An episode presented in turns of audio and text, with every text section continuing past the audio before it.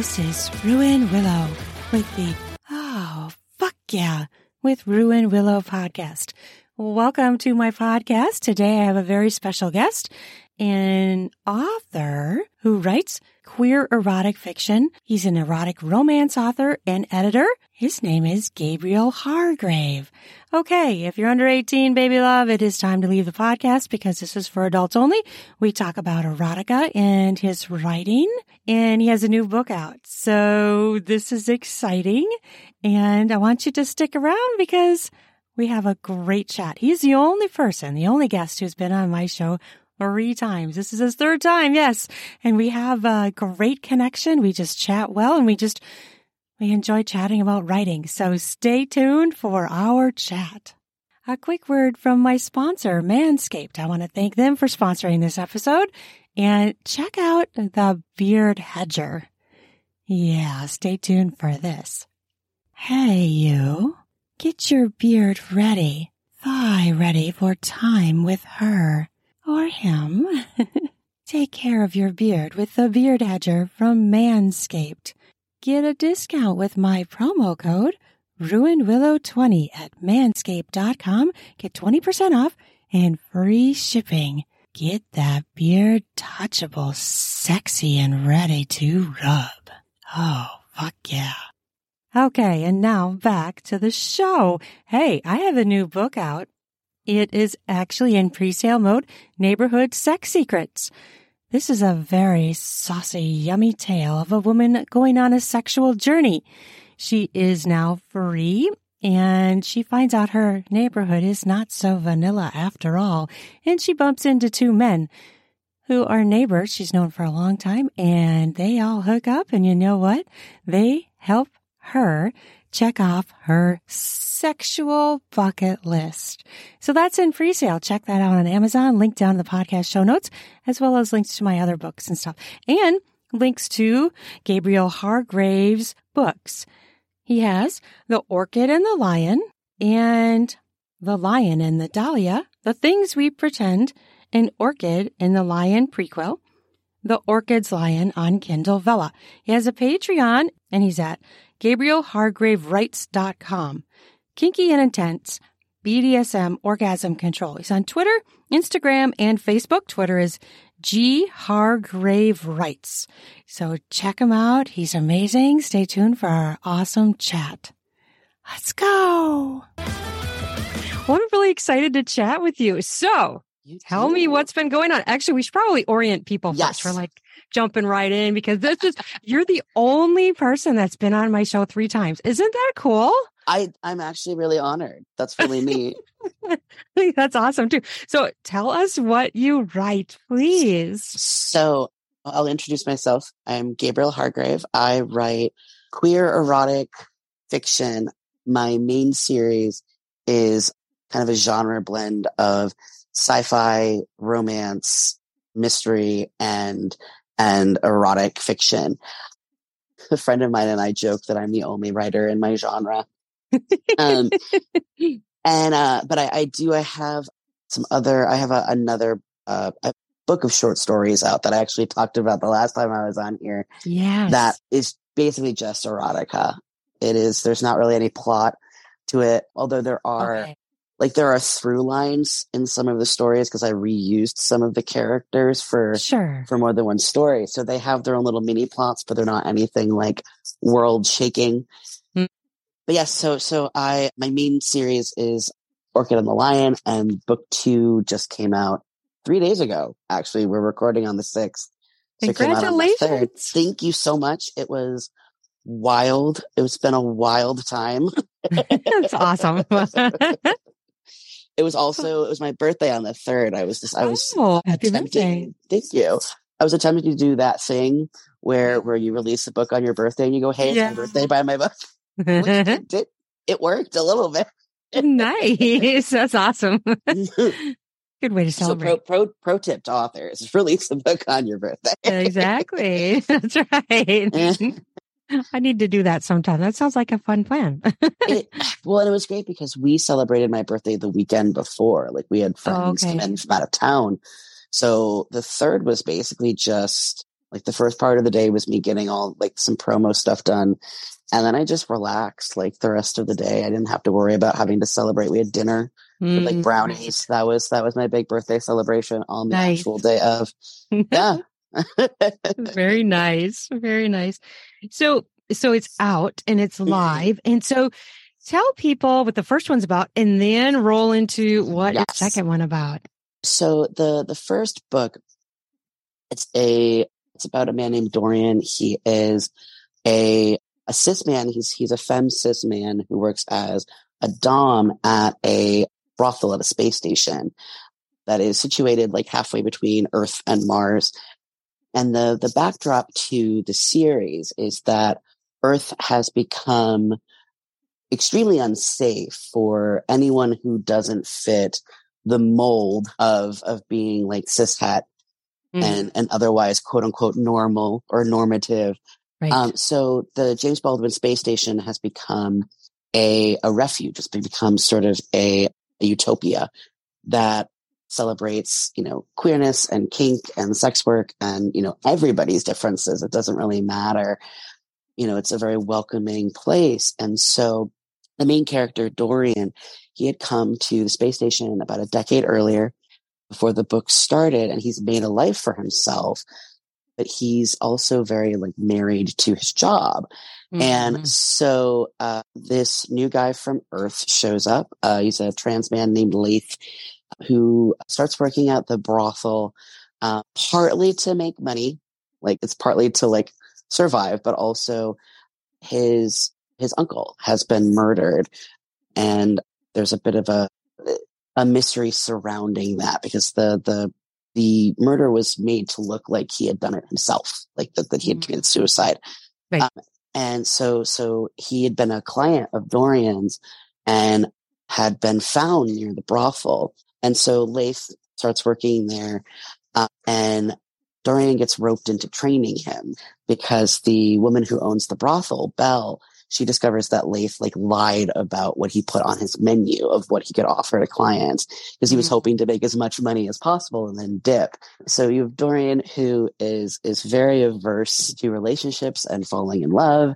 And you have Leith, who is very averse to Dorian for reasons like a kind of spoilery, uh, but there's a, a family connection there. There's there's some stuff because Dorian's dad is actually he he runs he owns the the biggest like shuttle and, and transporter company hmm. on mm.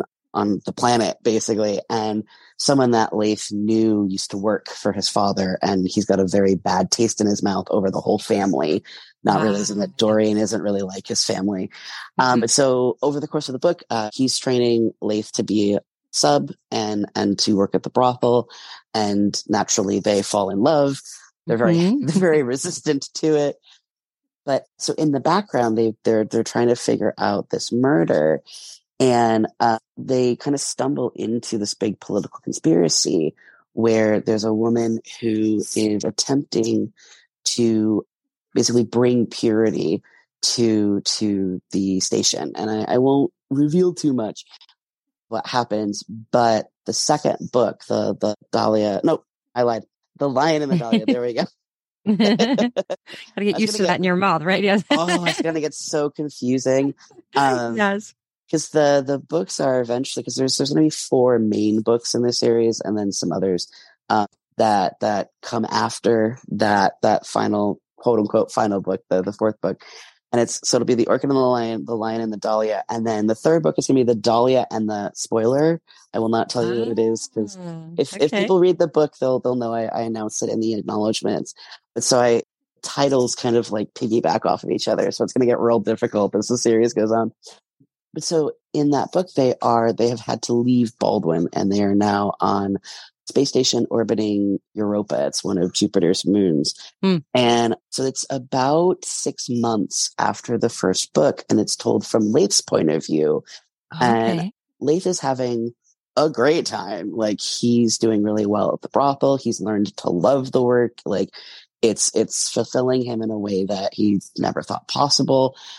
He things have been kind of rocky with him and Dorian, but things are going pretty well, at least in his mind while Dorian is struggling. Like I, I joked on Instagram today that he's not just driving the struggle. He's not just riding the struggle bus. He's driving the struggle bus. Mm-hmm. And so between stuff going on with Dorian and him and this other person who works at the brothel sort of getting interested in each other, or so he thinks.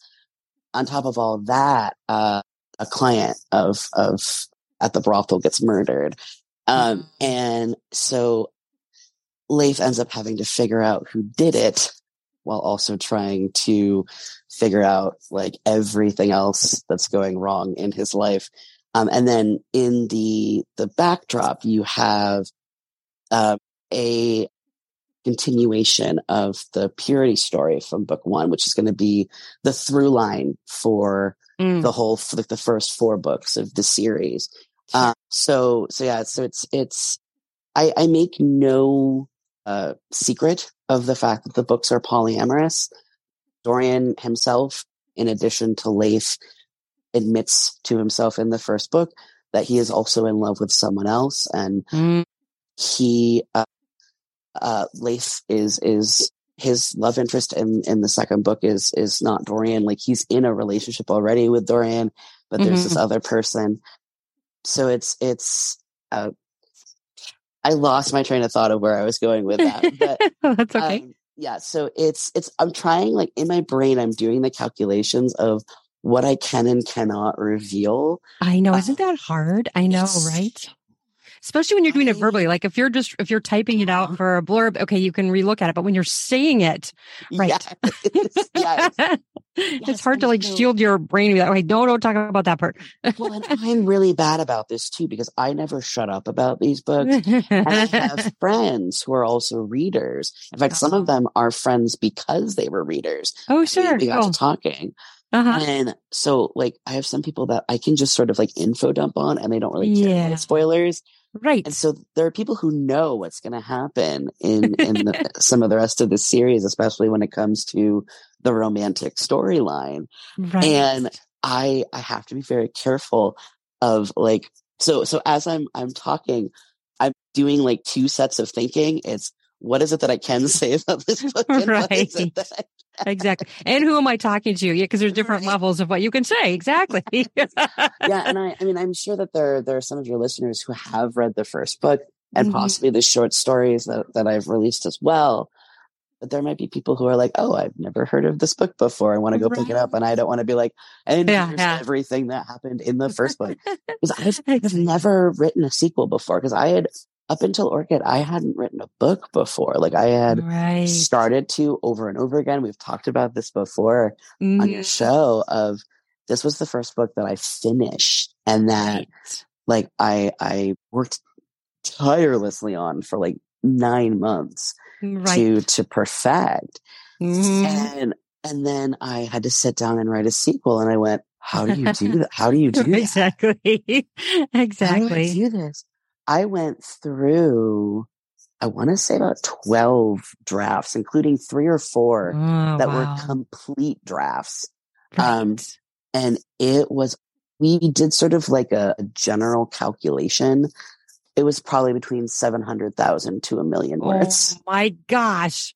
that is like It's a lot. ginormous. because i the the story kept fighting me and Oh, sure. It some of the characters refused to behave and in fact i i mentioned that that Mm, yes. there's a romantic interest in this book that is not dorian and Uh-huh. that was not supposed to happen and so this is actually mentioned on the back like the blurb mentions this character sure.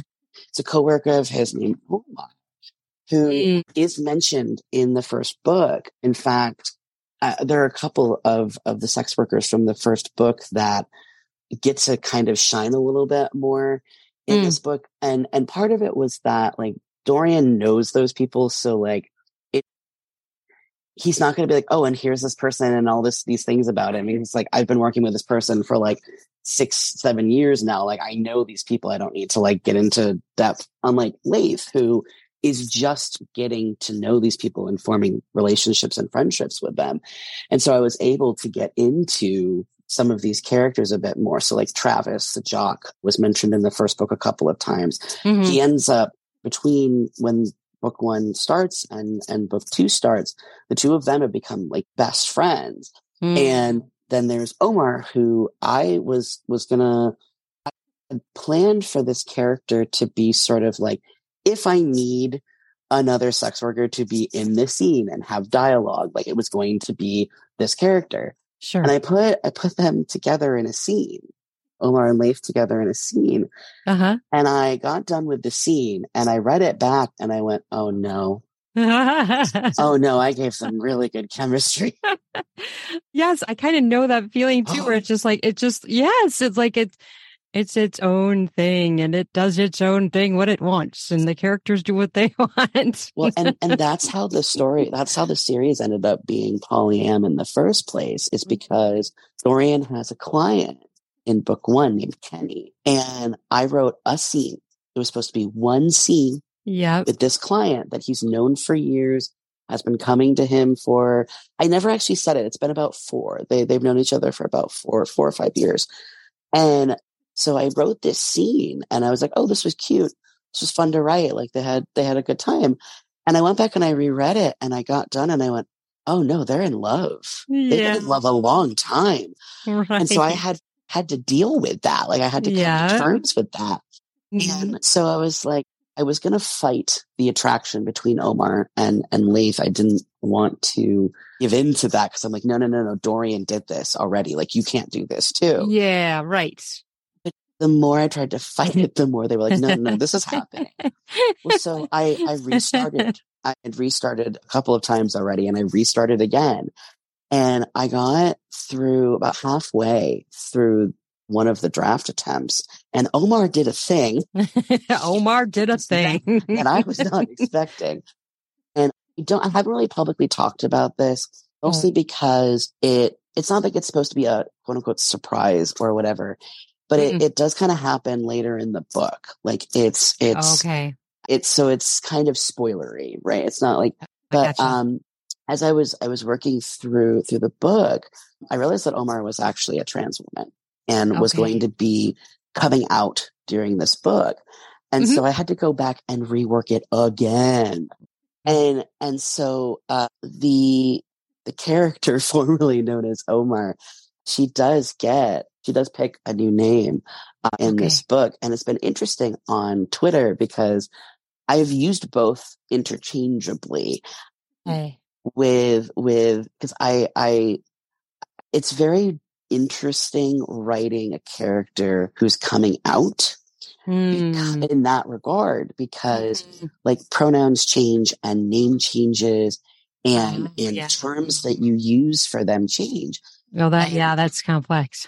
Yes. And if it were that this had already happened, so like my, my critique partner, Loren, uh, they had suggested, well, why doesn't she, you know, why doesn't she come out before the book starts? And, okay. you know, Leith can just describe it. Uh-huh. And I was like, Leith has gone through this because Leith has transitioned right. himself. And there's a, a, like a tenderness and a, like an understanding and just a very sweet sort of love story about, you know, two people who, you know, one has gone through something already mm-hmm. and one is now mm-hmm. going through it that I right. wanted to, to express. Yeah. And yeah. so if because if, if I had gone with that suggestion, if I had had her transition ahead of time, I would never have to use the, the name Omar ever again because right. I'm I'm firmly of the belief and and some people some trans people are not like they'll they'll refer to their past self by their dead name or okay. they'll refer to things that happened to them when they were a kid or before they came out mm-hmm. using mm-hmm. like the the gendered terms they had had before their transition.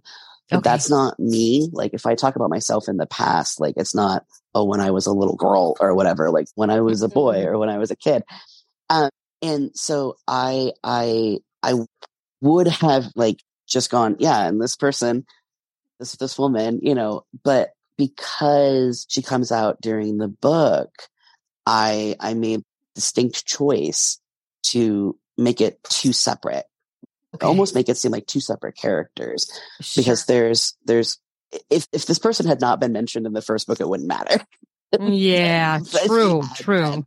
Right. So, so I had to like contend with that. Uh, but it was so so that was a big part of why this book took about a year and three months before it was Mm. ready for Oh, wow. uh, it went it went through two alpha stages, two critique reads, and a beta stage, as well as a Oh, proofread. Wow. Mhm. And I fine tooth combed this. I was I was rereading it just a couple of days before the the ebook was due for Okay. pre for for pre order Mhm. Because Amazon, you know, Amazon, if you're pre Mm. if you have something up for pre order, you have to have it ready Yep. like a few days ahead of time. So up until about like the last minute possible, I was I was still going through and making sure that everything had well, because when I when I published the first book, number one, I didn't know anything about formatting. Number Mm. two, I I jumped the gun a little bit. In fact, I actually had to do a second paperback edition because the first one I had missed some stuff that I Oh, needed okay. to Yep. fix that I Mhm. hadn't caught. And so, uh, you know, with, with the second one, I wanted to make sure that everything was perfect before I Yeah. released it. Mhm. I Um, it. Yeah. And in fact, so I formatted this one like, like an actual book, wildly enough. Mm. Um, Okay. and in fact, someone, one of my reviewers mentioned that this time around, like the book was more pleasing to look at. Okay. And I, I was able to DM this person and be like, Hey, guess what? There's going to be a re-release of, of Odal of Orchid. I, I switched cover designers. And so the, the, the woman who did my cover for Lion and the Dahlia, Juniper Lake Fitzgerald, she's also going to do the rest of the series, including a Mm. new, a new cover for Orchid to match Oh, what nice. the other ones are going to look like. Right. So I am, I, I, this is actually the first time I've publicly said this, I think. Mm. I'm going to be doing a re-release with a new cover that also includes, because I've mentioned the re-release, but that also will probably include one to two new scenes. So there'll be some like, Oh, nice. exclusive content. Yeah. Nice. Um, I'm very excited for it. We, we haven't sat down to like really discuss what the new cover is going to look like because Oh, okay. I was getting a book ready and she was getting a book ready because she's Yeah. also an author. sure. But so we're gonna probably later this month or maybe next month, we're gonna sit down and really like hammer that out. If Very anybody's cool. looking for anyone to do commissions, whether for covers or just art in general, it's at Juniper underscore Lake on Twitter. She is a delightful person and an incredible artist, just absolutely wonderful to work with. So she does cover art for books and anything else she does? So she she actually just released, I think it's her third novel, The Modern Mythos Anomaly. She's also got I should know this, and I don't, and I'm very sorry, Juniper. Uh, she also has she does a series called The Fifth Yanai. The first book is Metanoia, M E T A N O I A, and the second one is Apotheosis. Uh, and I know that there are going to be at least one or two other books in that series as well. And what does she write? Like what Um, genre? it's fantasy. Okay. And, and yes. And in fact, Modern Mythos Anomaly is about a vampire who accidentally hitches a ride with a gentleman, a warlock who lives in a Uh-huh. moving house. That's quite the sentence. That's intriguing. Yes, I've started reading. I have not finished it. I'm sorry, Juniper. I haven't finished it, but I did start reading it, and it, it is very enjoyable. Um, but yeah, so um, I not that this interview is about her, but I do want to give credit where credit is due. Oh, Like, absolutely. the- I the think book it's would good to not put names out there. oh yeah, the book would not look as good without without the the work that she put into this. It cover, is a it's very nice looking cover. I, I like it. the the paperback. The spine is gorgeous. I love it, and the back. So so the the scene that that she depicted. I won't talk too much about it because this this location actually plays a role in two scenes in in Dahlia, and then it also I had released a short story a couple weeks prior to book two called the Observation Deck. Oh, yes. Where- Mhm. Yes, and so it, where we first see that uh, that setting is is in that story. And so they're they're in an observation deck on the cover, and the back part of the cover with the blurb on it is also an observation window. And Cool. it's beautiful. I'm It is gorgeous. I'm looking at it right now on my email. It's just the the colors are just like pow, you know, they're just like and, and I love in the the Lion the Dahlia how like the the letters Uh-huh. also like are similar to the what they're looking at, which is really cool. The really cool effect. we took a long time to actually pick the fonts Mm. because I've the first book I had made the decision then that I wanted one font to represent Leith and one to represent Dorian. One Sure. was very like sturdy and and not super fancy, and the other was like fancy and cursive And but I had gotten some feedback about readability from some people about Oh, the orchid part of the title. And so Okay. I wanted something that had the same flavor, but that was a bit more like readable. And we, yeah, we went, we went back and forth for like at least three or four days of, of us kind of like pawing through available fonts to see which ones worked. And they're going to be the ones that are for all the covers because all of the books will be named after those two characters. Um, they're specifically the the the name that they go by at the brothel. Um, Mm. I had I had several people when I announced the title, it was going to be the Lion and the Dahlia. They're like, "Oh, where's Dorian? Don't tell me you did something to Dorian." Right, like, "No." Exactly. like, no, no, no, no, no, no, no. Dorian is the Dahlia. He has changed his name. um, yeah and yes so so I remember where we first started with this but it was it was a process of of you know trying to figure out even what the story was and oh it was because we were talking about how i'd never written a sequel before oh, right, exactly. Well, and we get so off of, topic I know. I'm just realizing that do you, do you like to read a portion? I would love to hear it. yes i'm gonna i had debated over what part i was going to read and Loren, who I mention all the time on here because I can't like function without them as a as a writer, uh, they had suggested the scene that I'm going to read. It needs a little bit of setup, but it's so it's the third scene of the first chapter. There's three scenes. The first two scenes take place at a concert that Leith is giving. So Leith is a pianist, and he he had agreed to do a concert, the brothel, to help raise money for uh, the people who got left back on Baldwin. Like, I don't want to give too much away about what happens in the first okay. place, but Mhm. um, there are some people who are still there, um, and it is not a good situation. And so he had been asked to do this concert, and Dorian had gotten very snippy because Dorian is a diva and he's very used to being the center of attention. Mhm. And the two of them had had a bit of an argument, and then Dorian stormed off and went home.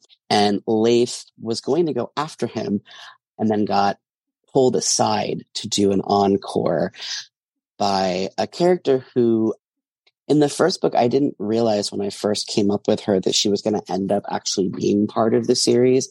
I Ah, needed I needed a, a pop star for a concert early on in in book one, and uh, spoiler alert, she actually becomes a bigger part of the story because she uh, she defects from Earth and she she Mm. moves to Europa, and she's actually who helps Dorian and Leith and some of the other people escape Baldwin at the end of the first book.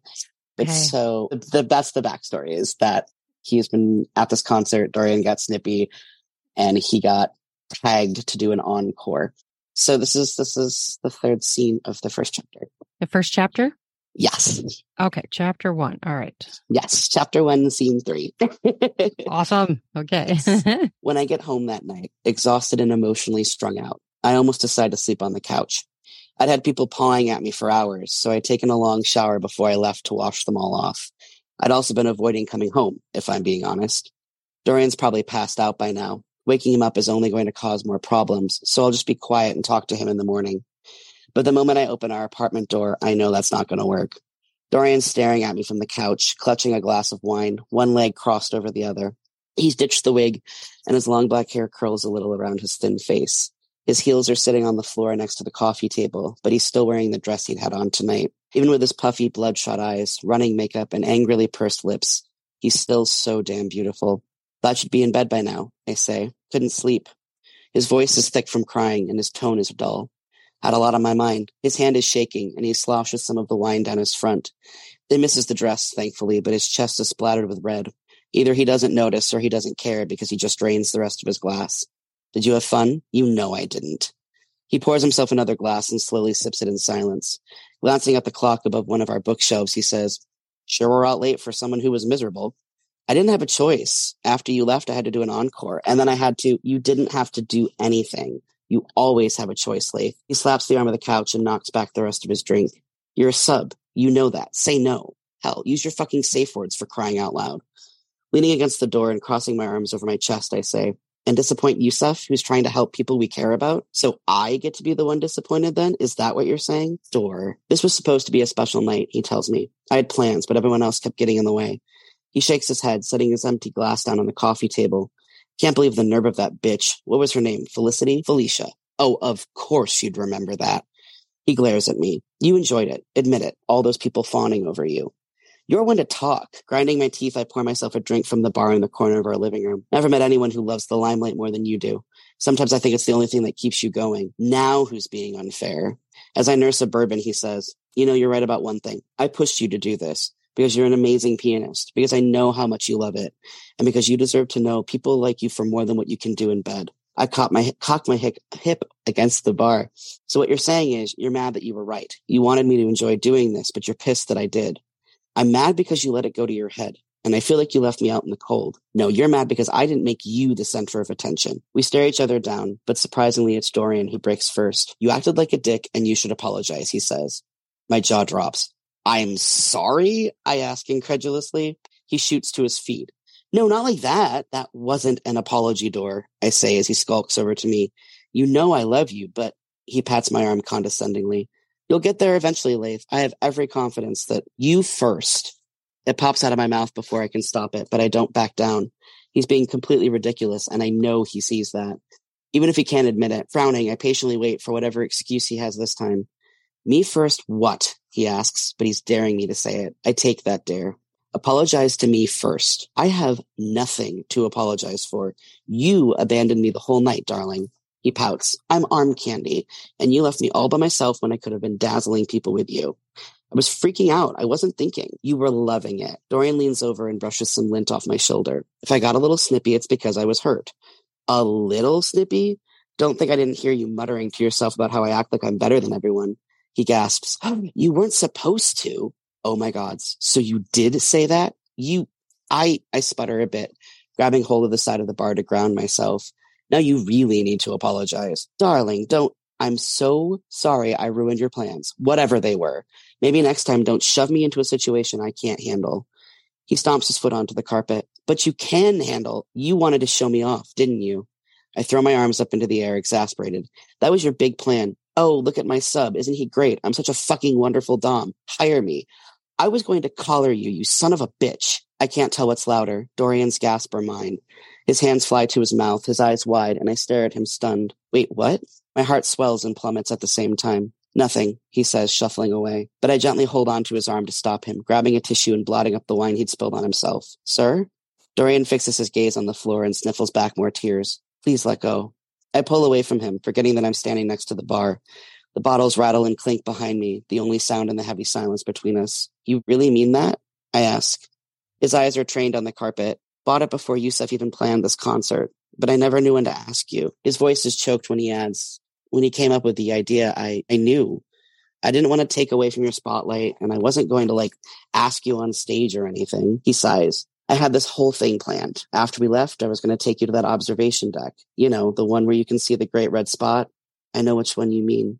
My voice is barely a whisper. When his eyes meet mine, there's more sadness in them than I've ever seen. I wanted to make a memorable night even more memorable, give you a chance to shine, let everyone see how wonderful you are, then make you mine, officially. Show me? I ask, tears in my eyes.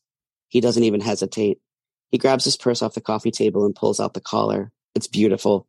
It matches the black leather cuffs that have been on my wrists for most of our relationship, but it has D rings connected with a lock in the shape of a silver lion charm. Oh my God, sir. I breathe. It's perfect. I'm sorry I was an ass, he says. It, it felt like I was being left behind and I panicked. I worried I was doing the wrong thing or that you'd fall for someone else, forget all about me. He squirms a little, then admits, It's still hard for me, being with someone. It's bad enough that I lost Kenny. I don't want to lose you too. That makes me ache with grief. Kenny is a former client of Dorian's. The two of them had fallen in love with each other long before I'd ever come along, neither of them willing to admit it to the other. He's Dorian's partner, but he and I had met before things had gone to shit on Baldwin, and we'd hooked up a few times. He'd been arrested the same night Dorian and I left. He's missing now, presumably in prison back on Earth for helping us escape. Unlike our coworkers from La Vie we haven't heard anything about him since then. We're going to get Kenny back, and you're not going to lose me. I run my fingers through his hair and down his face, then rest them over his heart. I didn't see any of those people, I tell him truthfully. You know my eyes were on you, right? When he doesn't say anything, I add, I only remember Felicia's name because she pissed me off so much. Dorian laughs and puts his hand over mine. Guess she and I have something in common, huh? He stands there, gripping onto the collar, nervously rocking back and forth on his heels. My eyes fixate on the silver lion charm, watching it dangle. The only sounds in the room are the clock ticking on the wall and the two of us sniffling. My fingers itch to reach out and grab the leather band, but I take a deep breath and hold back. This is his collar. Only he can put it on me. Doesn't stop me from lowering myself to my knees, hands behind my back, spine not too straight, head level. The only difference from my normal subservient position is that my eyes aren't on the floor, they're on him. His eyes are still wet when he gazes down at me and slicks my hair back. What are you doing, darling? I didn't tell you to put it on me, Dor. Sir, please. He shrinks a little, worrying at his bottom lip. For a few moments, he looks like he's going to do it. Then he pulls back and fidgets his hands. When he notices he's doing it, he stops, but one hand finds its way to his mouth and he starts chewing on his thumbnail. I'm not used to him being so indecisive or me being so bold. He's a Dom, my Dom, and he's normally in control of himself, maybe even more than he is of me. But finally, he sinks to his knees next to me, pulls a key out of his bra, and unlocks the charm in the middle of the collar. His hand shakes a bit as he pulls it tight around my neck, and I give him a reassuring smile. I want this, sir, I tell him, more than anything. Dorian shuts the lock with a deep breath and a loud click. The moment it's on, it feels like it's been there for years. He leans back to get a good look at me, his fingertips resting against his chest. Oh, sweetie, it really is perfect. His voice is thick with emotion. I'm on my feet and sweeping him up into my arms. As I spin him around and carry him to our bedroom, I think about what's just happened. We're not like married or anything, at least not in the legally binding sense, but it's close. I lay him down on the bed and he pulls me onto him, rolling us over so that he's on top. Unzipping the back of his dress, I give him a deep kiss, moaning into his mouth as he tugs on my collar. I'm sorry, Leith, he says while I take off his dress. You deserved all that attention tonight, and I got jealous. You can make it up to me now, I say, grinning. Rat. But his tone is gentle as he swats my arm.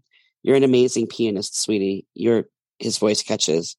You're an amazing everything. I can tell he really means that. You're not so bad yourself, sir. Oh, I know. He strips off his, off my clothes, tossing them over the side of the bed, then presses his forehead to mine. I'm sorry about how I acted and about what I said. Can you forgive? Cutting him off with a kiss, I wrap my arms around him and pull him down on top of me, his weight comforting and familiar on my body. The two of us lie there, the leather of my wrist cuffs rubbing against his back as I run my fingers up and down his spine. Dorian's lips trail from my mouth to my neck and down my chest. Then his tongue traces the lines of my top surgery scars as he drags his short red fingernails down my side. Leaving tiny kisses on the way back up, he drives his tongue into my mouth again while sliding his hand between the two of us to play with me. Scoot up, he tells me, putting his hair up in a messy bun. When I've scrambled further up the bed, he presses me down and buries his face in my cunt, sliding his tongue up and down the length of it. I shiver and relax against the pillows, melting at his hot breath drifting over my cock.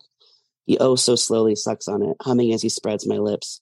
Then he kisses his way toward my pulsating hole, teasing it with his tongue. God, do you have any idea how perfect you are? He asks, staring up at me. Dor, I'm not. Shh. He draws small circles around my cock with his finger, grinning when I buck my hips. What have I told you? You're perfect if I say you're perfect. Darting his tongue in and out of me before fully plunging it inside, he moans and reaches up to draw his nails down my stomach. His other hand slides underneath me to grab onto one of my ass cheeks. Then his nose rubs against my cock and he sighs after he takes a deep breath. Delicious, he says when he comes up for air. Am I? My breath hitches as I ask because he's literally grabbed me by the short and curlies, so it doesn't come out as the sexy challenge I'd meant it to be. I gasp at the mixture of pain and pleasure, silently willing him to tug harder. He doesn't answer at first, and this time when he inhales, it's with the tip of his nose sliding through the slickness of my cunt. You smell delicious, he tells me. Then he tongues my entrance before adding, and you taste delicious. Dorian grabs me by the hips and flips us over so that I'm on top again, my cunt hovering over his mouth. And you look good enough to eat. I blush, giving him a coy smile as I lower myself onto his face. He drives his tongue as deep inside of me as it'll go, almost but not quite brushing up against my G spot. The noises he's making are nothing short of obscene, but so are the moans and gasps he pulls from me with the way he's swirling his tongue. Eventually, he taps my ass, and I raise my hips up to give him some breathing room. Play with yourself for me, slut. He pants, his tone desperate, almost pleading. I'm not coming up for air until you've come. Grabbing onto the headboard, I grip my cock, rubbing my thumb over the head as I tug on myself. Dorian grabs hold of my ass and presses into my cunt again, curling his tongue to drive it in and out of me in a punishing rhythm. Hit me, I beg. Fuck, please, sir. Dorian spanks me hard and digs his fingernails on into my side. As my climax builds, he slaps me again and again, and one of his nails almost punctures my skin. The exquisite pain sends me over the edge. I cry out as I rest my head against the headboard and force myself not to collapse on top of his face. I shudder, my legs barely able to hold me up while Dorian slides out from under me.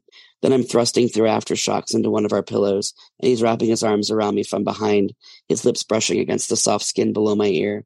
He slips a hand between my cunt and the pillow, rubbing my cock until I come again. I lean my head back against Dorian's shoulder, relishing the words he's cooing in my ear. So beautiful, he says. So perfect. He leaves a trail of kisses from one shoulder to the other, then takes my mouth in his, the taste of myself on his lips and tongue. When we break apart, he rests his head on the crook of my neck, nuzzling my collar with his nose. He breathes deeply, telling me how much he loves me.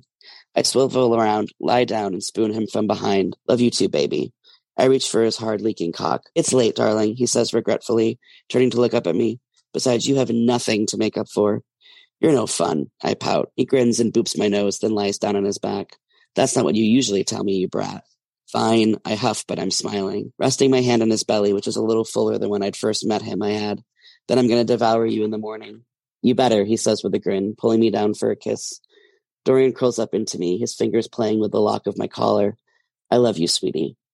Inhaling the scent of his shampoo as I press my face into his hair, I say, Love you too, sir. The two of us fall asleep, wrapped in each other's arms. Aw.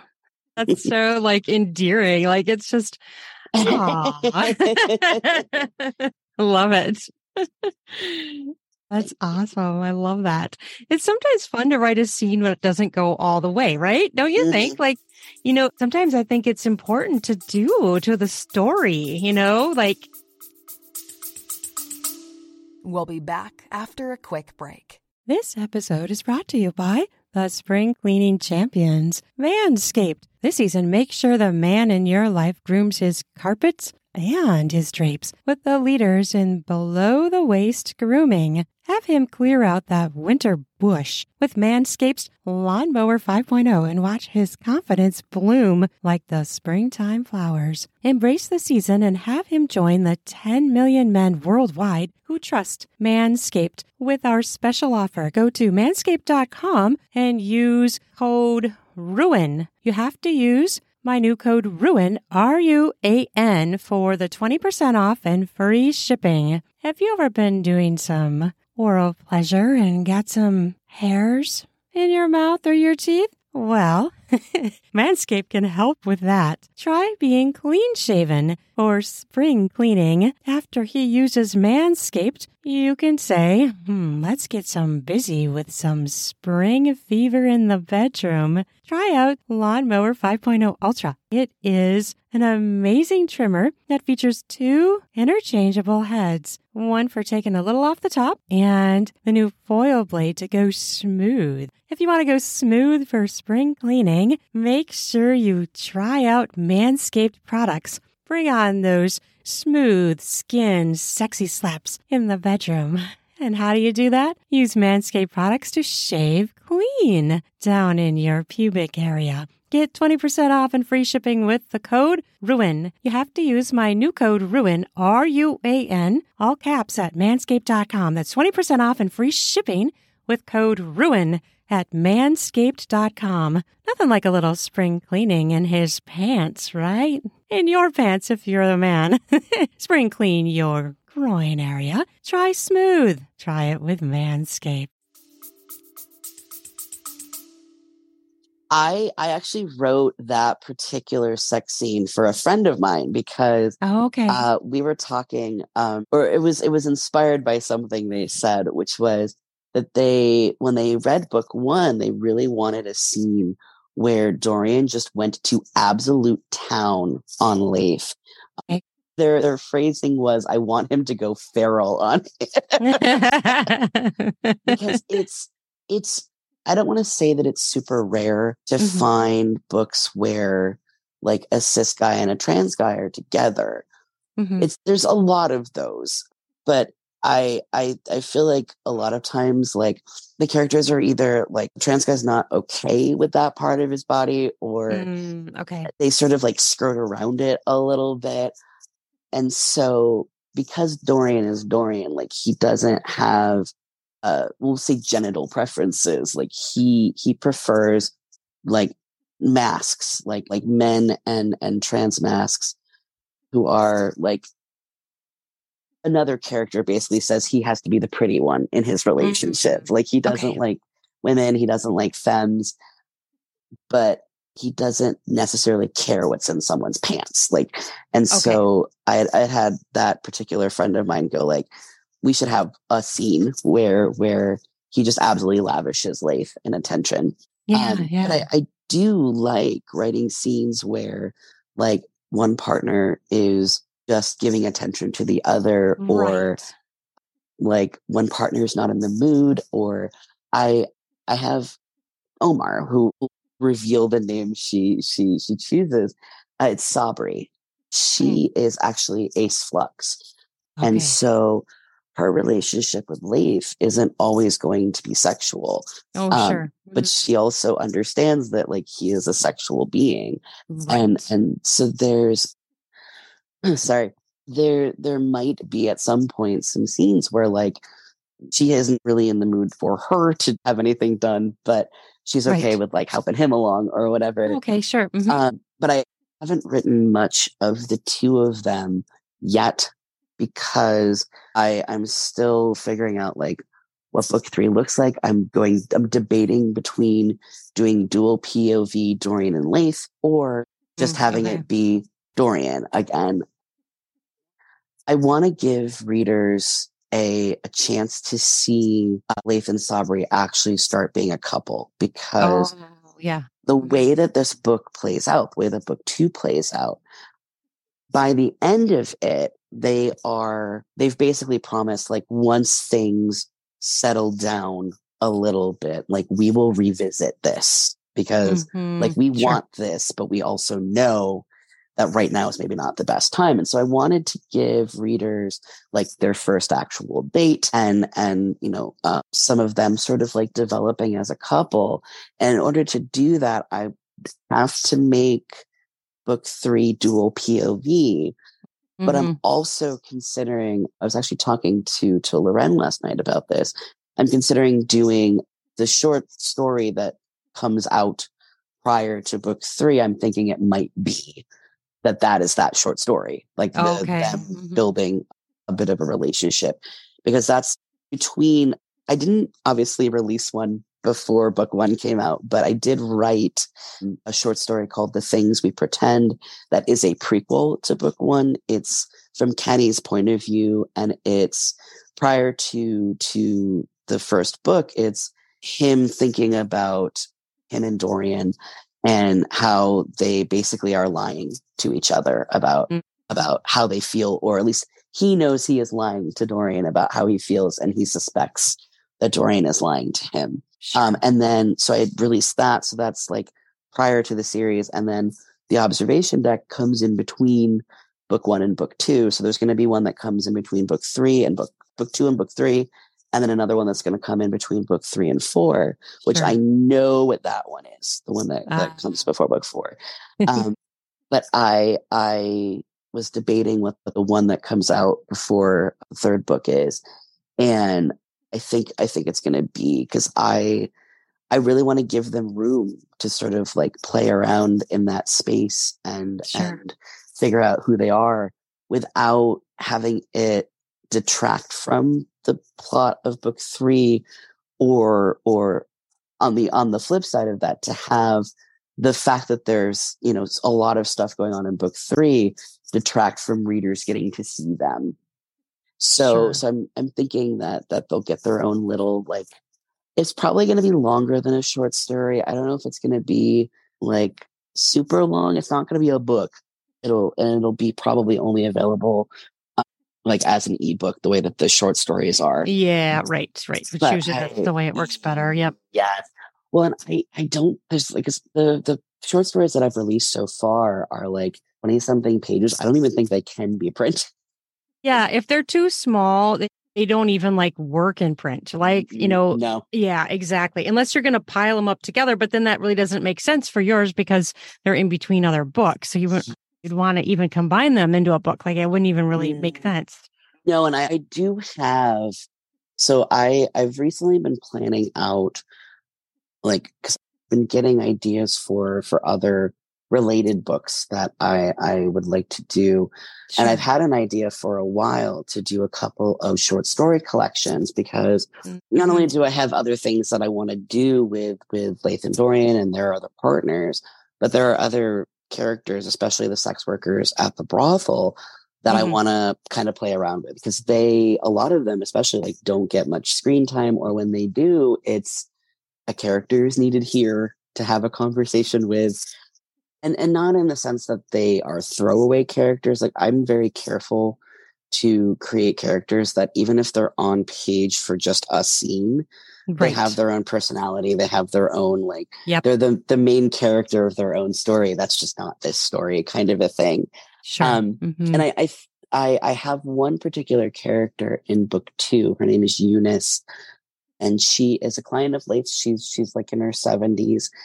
She's absolutely adorable. Readers have loved her so far. And I I want to write a novella about her and her late husband, how they met and fell in love. Um, and that one, because it's a prequel, but it's not super tied to anything. Like it would be about like 50 years before the story Oh, okay. of Orchid even started. uh-huh. So like most of the characters aren't even born yet, and the Right. ones that are, are like babies.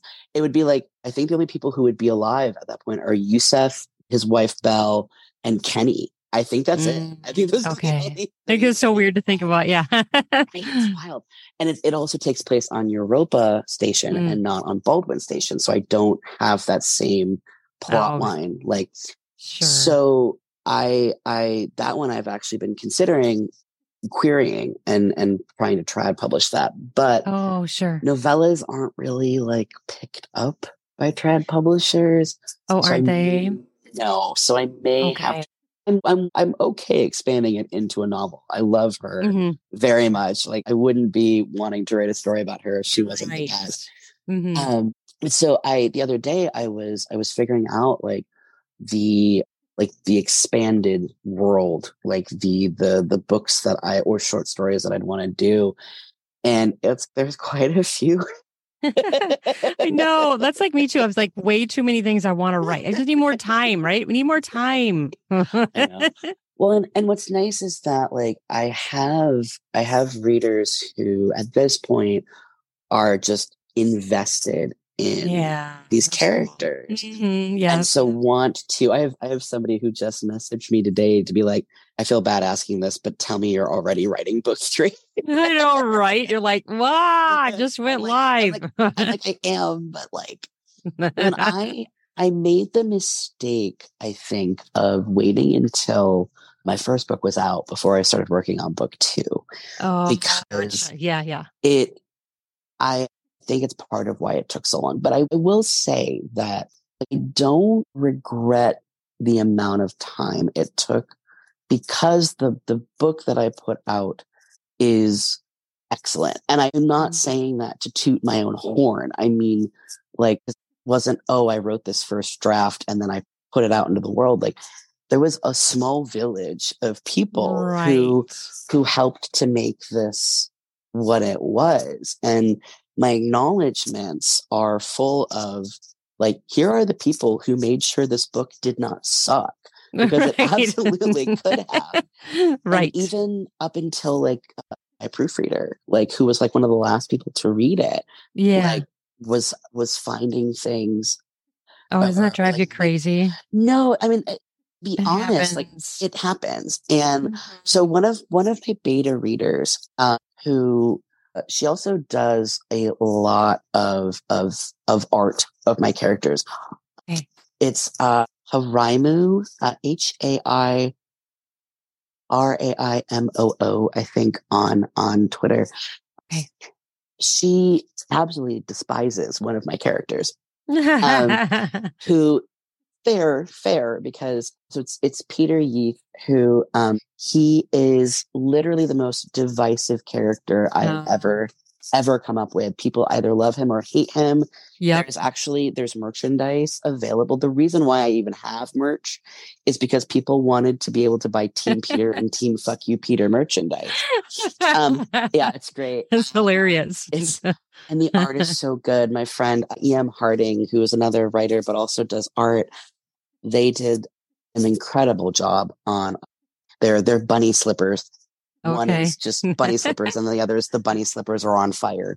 Um, and uh it's so uh this this person like she absolutely despises Peter and has is beta-ing my book with with that absolutely fiery passion hatred in in Yeah. her heart um, but was able to point out a place where like i because because leith and peter actually become friends despite what happened.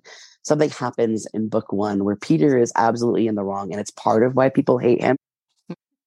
But there was an incident that a lot of readers just find absolutely unforgivable and i, I get that for them. But peter as a character is oh, uh, more so than some of the other characters is capable of extreme growth and Mm, and that's okay. part of the underlying story of the first four books is Mm-hmm. the way that peter grows as a person because he he's a character that was only supposed to be in one scene in the first book and then he kept popping up like a bad penny and I right. realized, you're right. I realized that he actually is sort of a part of the spine of the story. Ah, okay. And and he actually convinced me, I say this as if he talked to me, but I know, right? I get he it. convinced me to to give him his own book. And so the fifth book in ah. the series is is going to be his own story. Got and it. so so Karima had suggested some stuff to to help the reader orient themselves to why Leith had forgiven Peter for what he did and why Ah, they okay. became friends. Yeah. And she was in like the third wave of people who read it, the third or fourth wave of people who read it. So by that point, like most of the story was already set and everything was Yeah. good. But Mhm. to have her find that and point that out and Right. and to to because I shared some, some rewriting on a particular scene and I, I had her go through it again to see like how she felt about it. And so like I don't I don't hate when people find things. I did hate when two days before I was set to publish or or to Yeah. send in the ebook, there's a character who is bald. I explicitly say that he is bald. okay. And three times in the same scene where I said he was bald, people pull his hair. oh, whoops, And Oh, nobody caught it, including me. So man, was that's so painful. I know. It, it is. So like that's that's something that was on me and I should have caught. But It, but it Alpha happened. and- it does. alpha and beta readers are there to catch those things that you're Yeah. too lost in your own sauce. Because I personally love Peter. right. So look, I know, I know his storyline, and I know like the inner workings of his brain, and and why he is the way he is, and Uh-huh. who he who he will be eventually. But readers don't know that, and so like, to have her point that out, or to like to have, I had a, another. Uh, I can't remember if it was an alpha or a beta. Beta uh, point out. Actually, it was it was a couple of my alphas point out that there was some stuff towards the end because it is there is a, a murder mystery afoot during the book Hmm. and towards the end um like before the reveal of who the killer is and and you know during the reveal there was some stuff that didn't quite add up or make sense and it was because i had actually originally in an earlier draft it had been someone else who, who had Mm. killed who had killed this character and i changed it and i i needed to fix some things up like i need people to point out to me when something doesn't make sense because i can't see it it's all in my head Yeah, So, exactly. like, I know- what you're saying. I know what my thought process was, and it's not always easy to to like put that on the page. Um, yes, I, I, I, I've, I've seen people on Twitter, especially, which is a cesspool for writing opinions, to be honest. Sometimes it can be, yeah. But I've, I've seen people like say, "Oh, I don't need alphas. I don't, I don't need beta readers. I don't need this. I don't need that." I'm like, you do, You Like, do. you really do. Mm, yeah. Sometimes you just can't catch it all, or exactly. like you you know you know from experience that you write something and you go yes this is perfect the way it is and then someone else reads it and goes you know that like this character does not make any sense Right. or you know, you do need those perspectives. You really do. loren once caught that i had given a character three hands on accident because Whoops. there was there was a, a sex scene in the first book and uh, where one of the characters did something with one hand and something with another hand and then i mentioned a, he did something with a different hand and laura like circled it basically and went where is this third hand coming from? You know, right?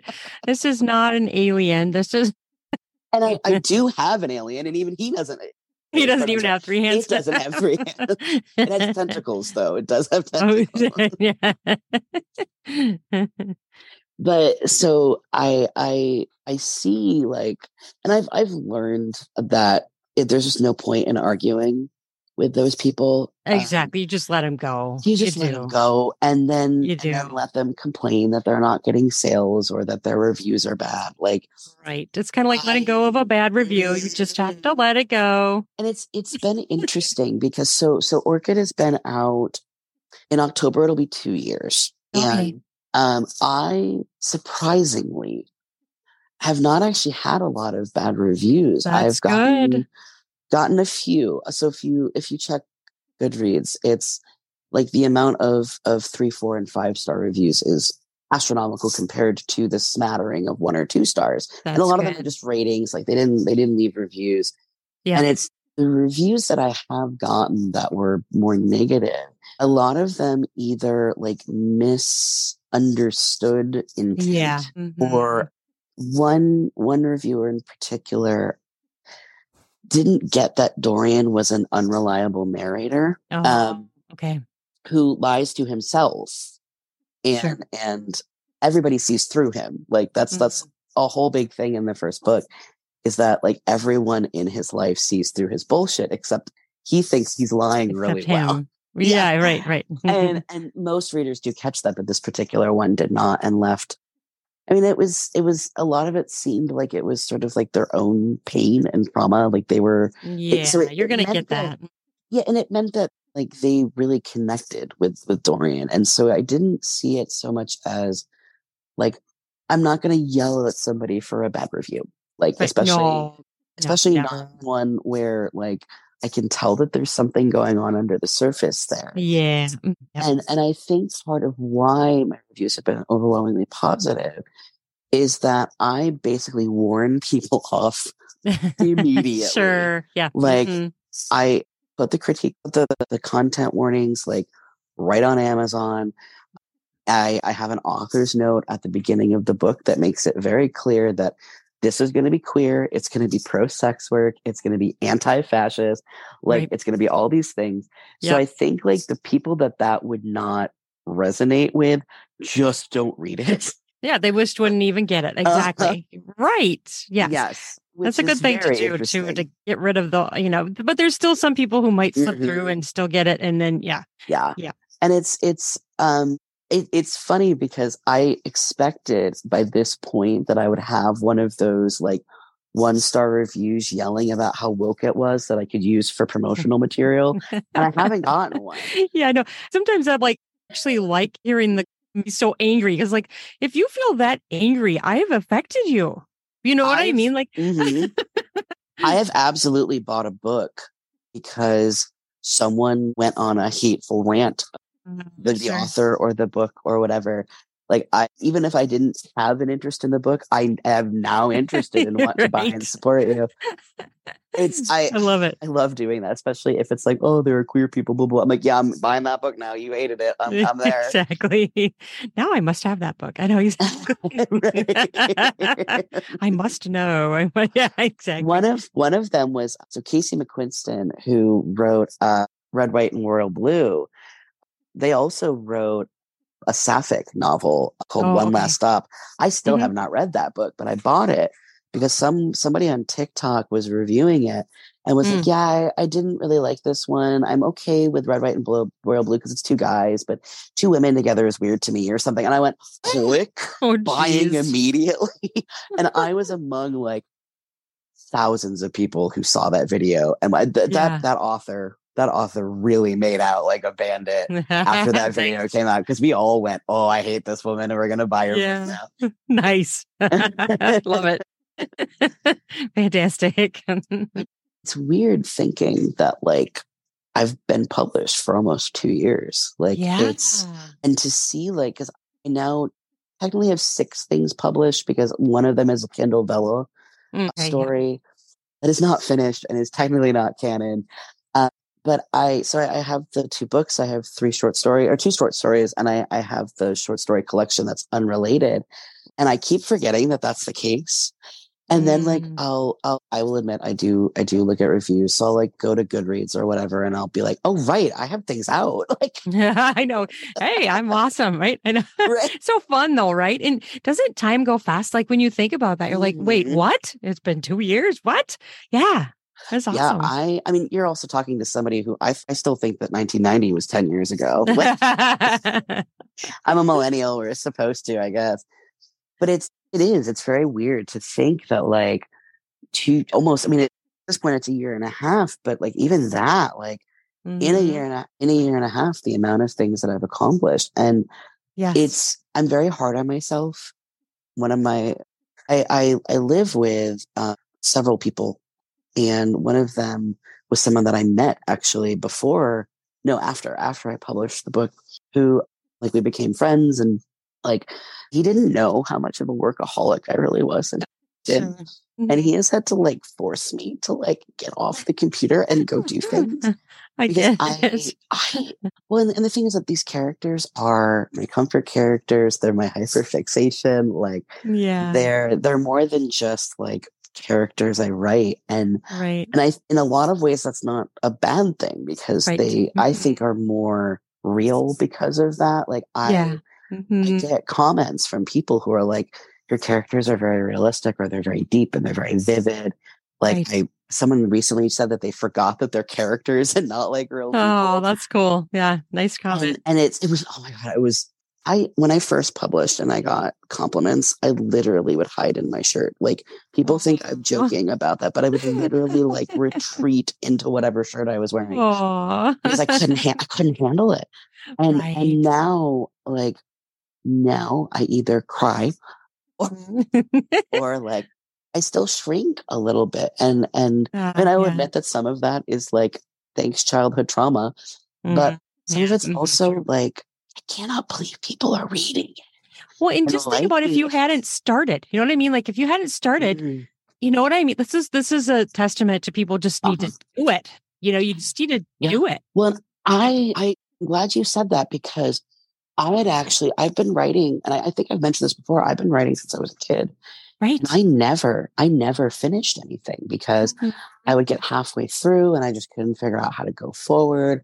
And I wasn't allowing myself to jump around or to start over again, to kill my darlings, to Mhm. and so before I was writing Orchid, I was writing a completely different book that again I wrote like I think there was like nine different drafts of that book and I never Oh, finished it wow. Wow. because I couldn't quite get it right. And it's very funny because I've since realized that the main characters in that story are um, a they're basically the proto Dorian Mhm. and Leith. Um, sure. Oh yeah. I know what you're saying. was- There was a there was an, a femme non-binary character named Parker, and and Dorian is not non-binary. Like he does not identify with that label at all. He has his own form of masculinity and manhood that that works for him. But there was there was this character that was very like sassy and kind of a diva, and then there was this more like stoic, like uh laid back like dude who not laid back. Sorry, he was actually a a, a nervous wreck. Now that I, I think about it, but like Mm. he was he was definitely not as like in your face like I'm the star as as this other character was. And so about a I'm gonna say like about six months or so after Orchid came out, I was rereading um, something in it in the book that I had been working on prior to to that book, and I went, oh, oh my god, this is why I couldn't tell this story. It's Right. because these characters did not belong in this story Yeah. they belonged in in in the one that i told and so like i if i were to give writers any advice on number one yes you were correct start just start Mhm. like you don't know what's going to happen Yep. but also like give yourself permission to put something down and start something Yes, new and give yourself permission to say this isn't working or this is not a story that i can tell right now and and be willing to either come back to it later or you know give up on it entirely because you found something else. And also like give yourself permission to try things that you didn't think you would because exactly. i definitely mentioned this both times i've been on here already. I was not going to write erotic fiction. I was not going to write explicit sex. And the thing is it's not because of like me per i'm a slut as as all get out like right. it's not that I'm I'm sex averse or anything. It Right. was that I had really erroneous ideas Mm. about about the type of of writer or the type of writing that you can do with that. And because Mhm. my I had been marketing my books as erotica, and they're not. Like between Desire and Satisfaction, the the short story collection that is, Mhm. but the the Orchid and the Lion series is not. It is a full on proper story that just includes very explicit sex, and it's right. Mhm. not something that you see very often. Like you see it in romance, and occasionally you'll see it in like there's some literary fiction that will include explicit sex, although it's always really awkward. Mhm. Like it doesn't reads weird and Yeah, and it feels weird. I know what you're saying. hmm it's often very like I have issues with the way that that literary fiction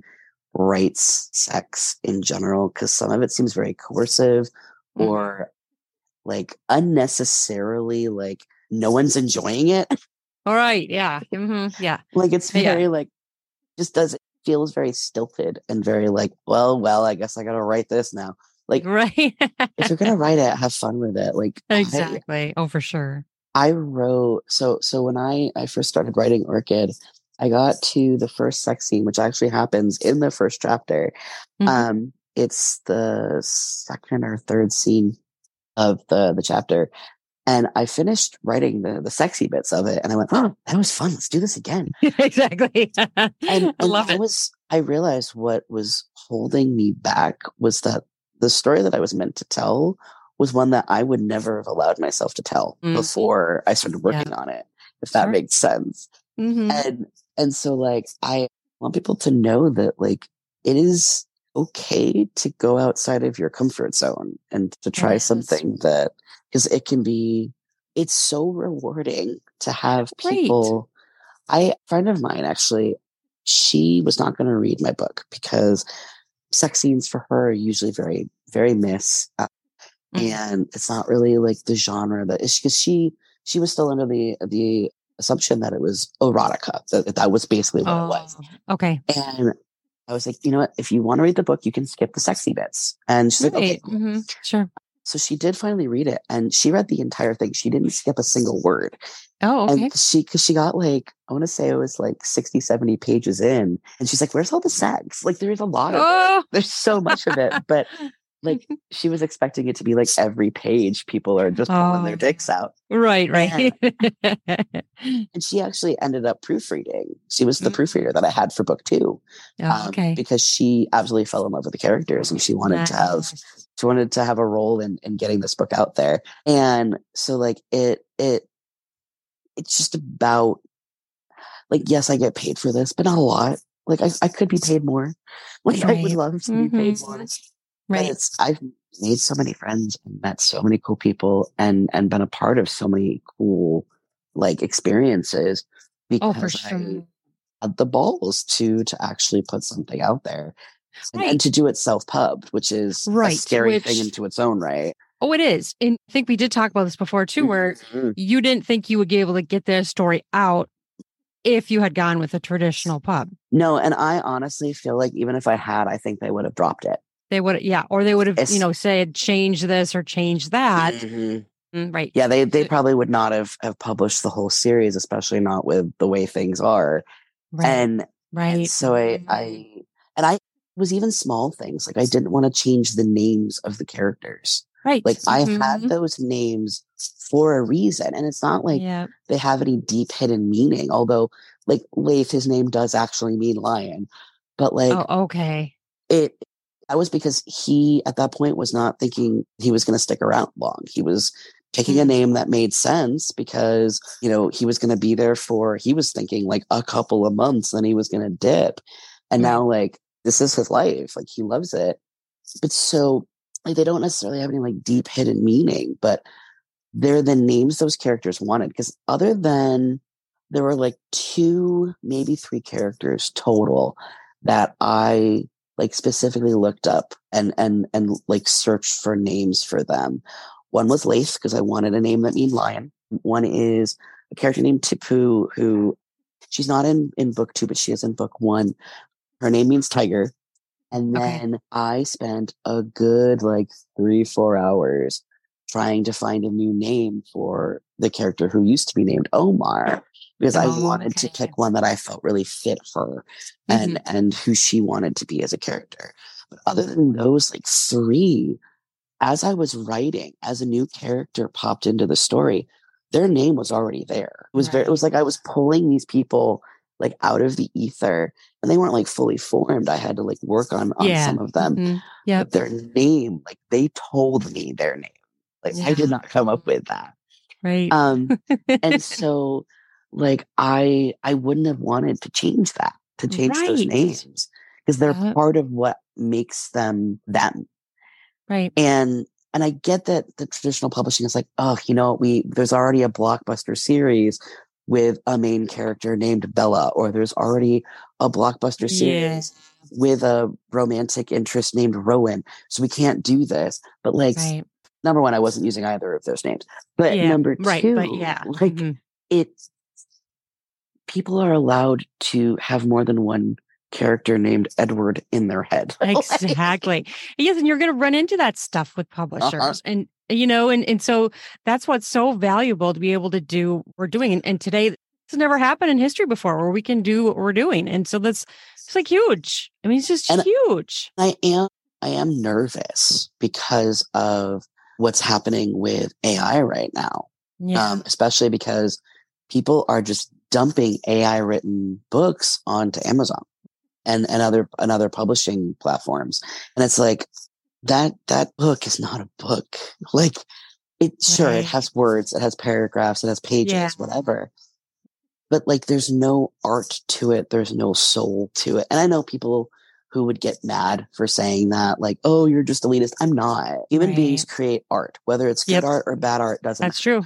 I would have the shittiest human made art on my wall, like the wonkiest stick figures before I would ever put AI art in my home because there's no soul, right? Exactly. It's so true. So true. It's already bad enough, the reputation Mm-hmm. that self published authors get. I know. Isn't that the truth? Exactly. And there are people who won't read self published works because they're like, oh, they're all bad. No, no, there are some of us out there who, and I'm not a perfect writer by any means. Like, I know there are still things that I need to do to to be better at my craft.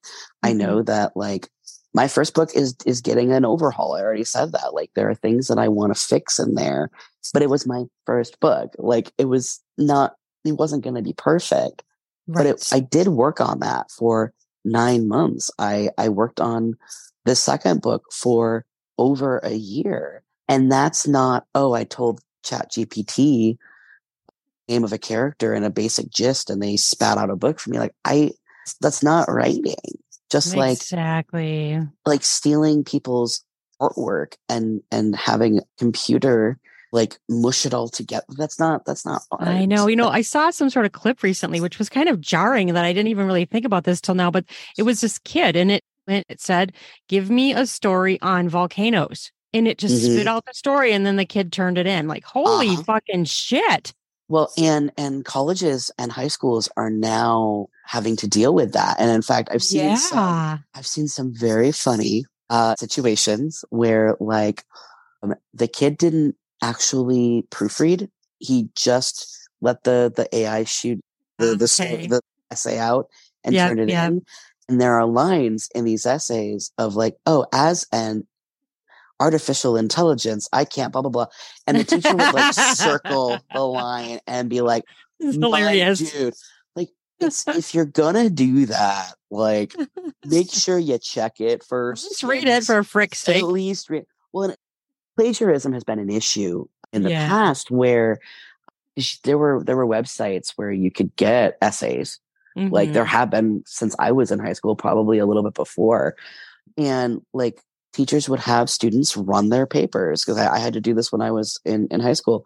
Mhm. to run our papers through like a website to check to make sure that we Mm. hadn't plagiarized. And and like there were there were stories of like like white dudes turning in a paper on something and then like part of the paper said like oh as a young black woman and the teacher like circling like you gotta Oh, you, you gotta check people Yeah, you gotta let a computer write your, your paper um, but yeah it's it's i am i am nervous Wow, What's going to happen? I know, right? yeah and and it may be that like for a while we're just gonna have to deal with this influx Yeah. and shout a bit louder. And I personally am going to start putting a note in that I have not used any AI generated material. um, Yeah. Right. because I I want my readers to know that like I am I am putting in so much work. Exactly. This is not this is not that's getting spit out from mm-hmm. anywhere, but hardcore long grueling hours of work. And hon- honestly, I'll say this: I don't think an AI would put up with writing a million words to get to a 140k No. story. It would go. it would, it would. The computer would explode. yeah. It would, or if if I ask, because I I edited book two at least seven thousand times because I edit as I go. Like I edit as I write. oh, but I also have gone through like a bajillion other edits. I went over it with a fine tooth comb before I gave it to alphas. I edited again before I gave it to my critique partner. I edited again before I went and and reworked the stuff that my critique partner and I had talked about. I Mm. edited again before I gave it to the second round of alphas. I edited again before I gave it to my critique partner for the Wow. developmental edit.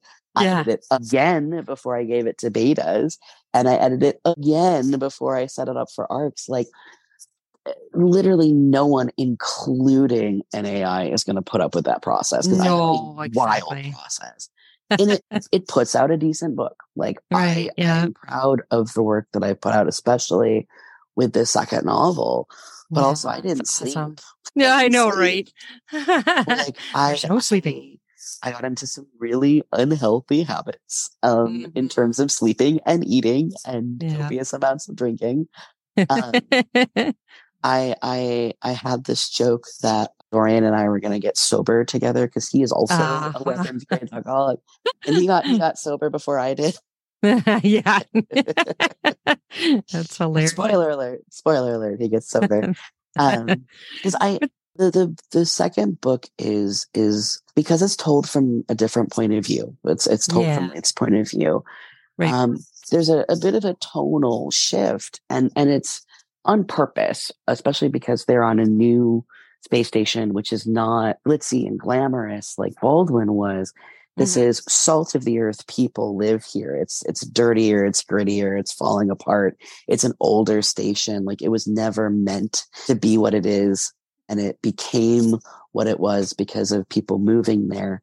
And so, like I I tone is is different, and Leith is better at feeling his feelings than Dorian is, and Mhm. and there's more angst and there's more you know there's there's the the a lot of the book revolves around the relationship problems they're having Mm, and, sure. and oh yeah. Mhm. so like it's um it was a much harder book to write than the first one so it's a big part of why it took so long you think the uh, third one will be even harder, or do you think it? Do you anticipate it being easier? So I've promised people, I've promised alphas, betas, and and some of my arc readers that book three is going to be a bit more lighthearted because book book Mm. two is pretty heavy. Um, it is still, I mean, there's it's still funny. There's still a lot of joy, Mm. but these characters are going through a lot of because they're they're dealing with the fallout of what happened in book one. Uh, They're dealing with having to to restart their lives in a new place. They're dealing with trying to save the people that they love that weren't able to escape. You know, they're they're dealing with Dorian specifically is dealing a bit with twink death. Like he he turned 30 at the end of the last sure. and he knows that like he's aging and he hates it because Mhm. his his whole thing has been he is a beautiful young man that people hire to have sex Right. with and Mhm. he's he's struggling to get clients because not because he's he's aging but because he's not the kind of of person that people on Europa can kind of deal with like Leith Leith mentions at one point that like these are are people that don't want a diva they want someone more down to Ah, earth gotcha. Dorian Yep. can't do that Right. and so, so, so there's a lot of of emotional struggle. Uh, there's a big theme running through the book of of like the importance of therapy and the importance of dealing with your problems and the problems that arise when, like Dorian, you ignore that there are problems. Right. And and so I've told readers that like the rest of the the first four books in the series are going to deal with some heavy stuff because at its heart, this is a story about dealing with, you know, fascism and purity and and saving the home that you lost Mhm. from from the people who who have ruined it. And so there there will be some heavier stuff, but I've I've promised people that book three will be will be much more lighthearted, which makes sense because the second book in a series, shit's supposed to break bad. yeah. like, right. That's that's sort of a. I, I had a couple of people who, my alphas and betas especially, were really like, "Oh my god, I can't believe this particular thing happened. Why did you do that? That's I can't believe you did this." And so a couple other people read it and went, "No, it's the second book. I knew it was probably coming." Uh, yeah. hmm like I knew I knew this wasn't going to be a walk in the park the way the first one was. Right. So I mean that was that was part of why it was harder was that I was trying to figure out like what is the emotional story of this and I had not really written from Leith's perspective before so I was figuring out who Mhm. he is and and people will assume that because Leith is a trans guy who's also a giant slut and a sub and all of that that he's he and I are more alike they they're like oh is he your your self insert I'm like no no he's actually really not like like Yeah. the person I, I feel like I have more in common with is actually Dorian, who character wise is very different from me, but the Sure. issues that we deal with are a lot more similar. Okay. Gotcha. Um, so so I struggled with that. I struggled with finding Leith's voice. I struggled with, and I also struggled with the plot. Mm, yeah. I kept going, nope, this doesn't work. Oh wait, oh no, that doesn't work. I feel like that too, though. Like people sometimes think you're a full character, and like I'm never a full character either. I might have pieces of myself there, but it's never going to ever be fully me. It's not memoir. You know what I mean? Like, it's, no, yeah, No, you know, know of some authors who do self insert, not necessarily Mhm. know them personally, but like there are several authors who who you can tell that they've just inserted themselves into the story. right. And I Even for me, I have a character named Ruan, which isn't me. You know, like like some people, some people are like they're like, oh, this is this is reflecting her life, and I'm like, no, it's fucking No. not. it's absolutely not me. It's a fucking character. right. And I, you're right. Like I, I put pieces of me in everybody, mm-hmm. including like some of the smaller characters. And that's because I want them to be realistic, because I want them to be Yeah. relatable. Mhm. And and it's it's it's fun to go, okay, I have this person who's gonna be here for one scene. Right. How do I make them jump off the page? Like one of the 1st Uh-huh. things that that Loren and I talked about when we were going through the first book for the critique read was that I wasn't letting the other characters in the scene fight Dorian for attention. Like Mm, the other characters were basically there doing their job in the scene, but Dorian was always stealing the show. And so I worked very carefully, including Leith, the, the fucking love interest in the book. The first go round, the first draft of of Orchid, he was boring. He was like mm, passive. He did, and to be honest, Sabri in the first go round of of Dahlia, I I had to go back in and fix her because I've discovered that when I have a book where there's a romantic storyline, if I have not written the character before, the love interest kind of acts yeah. as my, oh, hey, here's who this character is. Like he's yeah. helping me find out who this character is, or she's helping me figure this out. And so then I have to go back and fix that character so that they yeah. do, they do, uh, they are like a fully realized person. Yep. And, but so like I, I, every character that I come up with, I make sure they're fighting the main character for attention and for mm. the scene. And I mm. often let that other character win. Um, right. Um, there are are several characters that are either they're not so much new as they are they were mentioned briefly or showed up briefly in the first book and now they get to shine um, mm. so there's aunt salvatore who is only in the last scene of the book. There's travis i mentioned earlier was slade's best friend in this book. He's only really mentioned a little bit in the first book. And and a couple others that in book two like they become fully realized characters. Like they get to finally be. And those two characters especially people absolutely went bonkers for them mm. they were like mm. leith who i'm absolutely obsessed with this other character who's over here now and i love that i love that people can go like your main character is incredible and i love them but also this person over here yeah mm-hmm. that person i identify with or that person is like love this character and now they are mine and you can't have them. exactly and if you hurt them if you hurt them i will come after you and it's it's really fun like it's such oh, a blast to see like who people are are are rooting for or who they are like like gravitating towards. Yeah. And with with this being a polyam series like it's been interesting to see like who which which pairings are are preferred by people.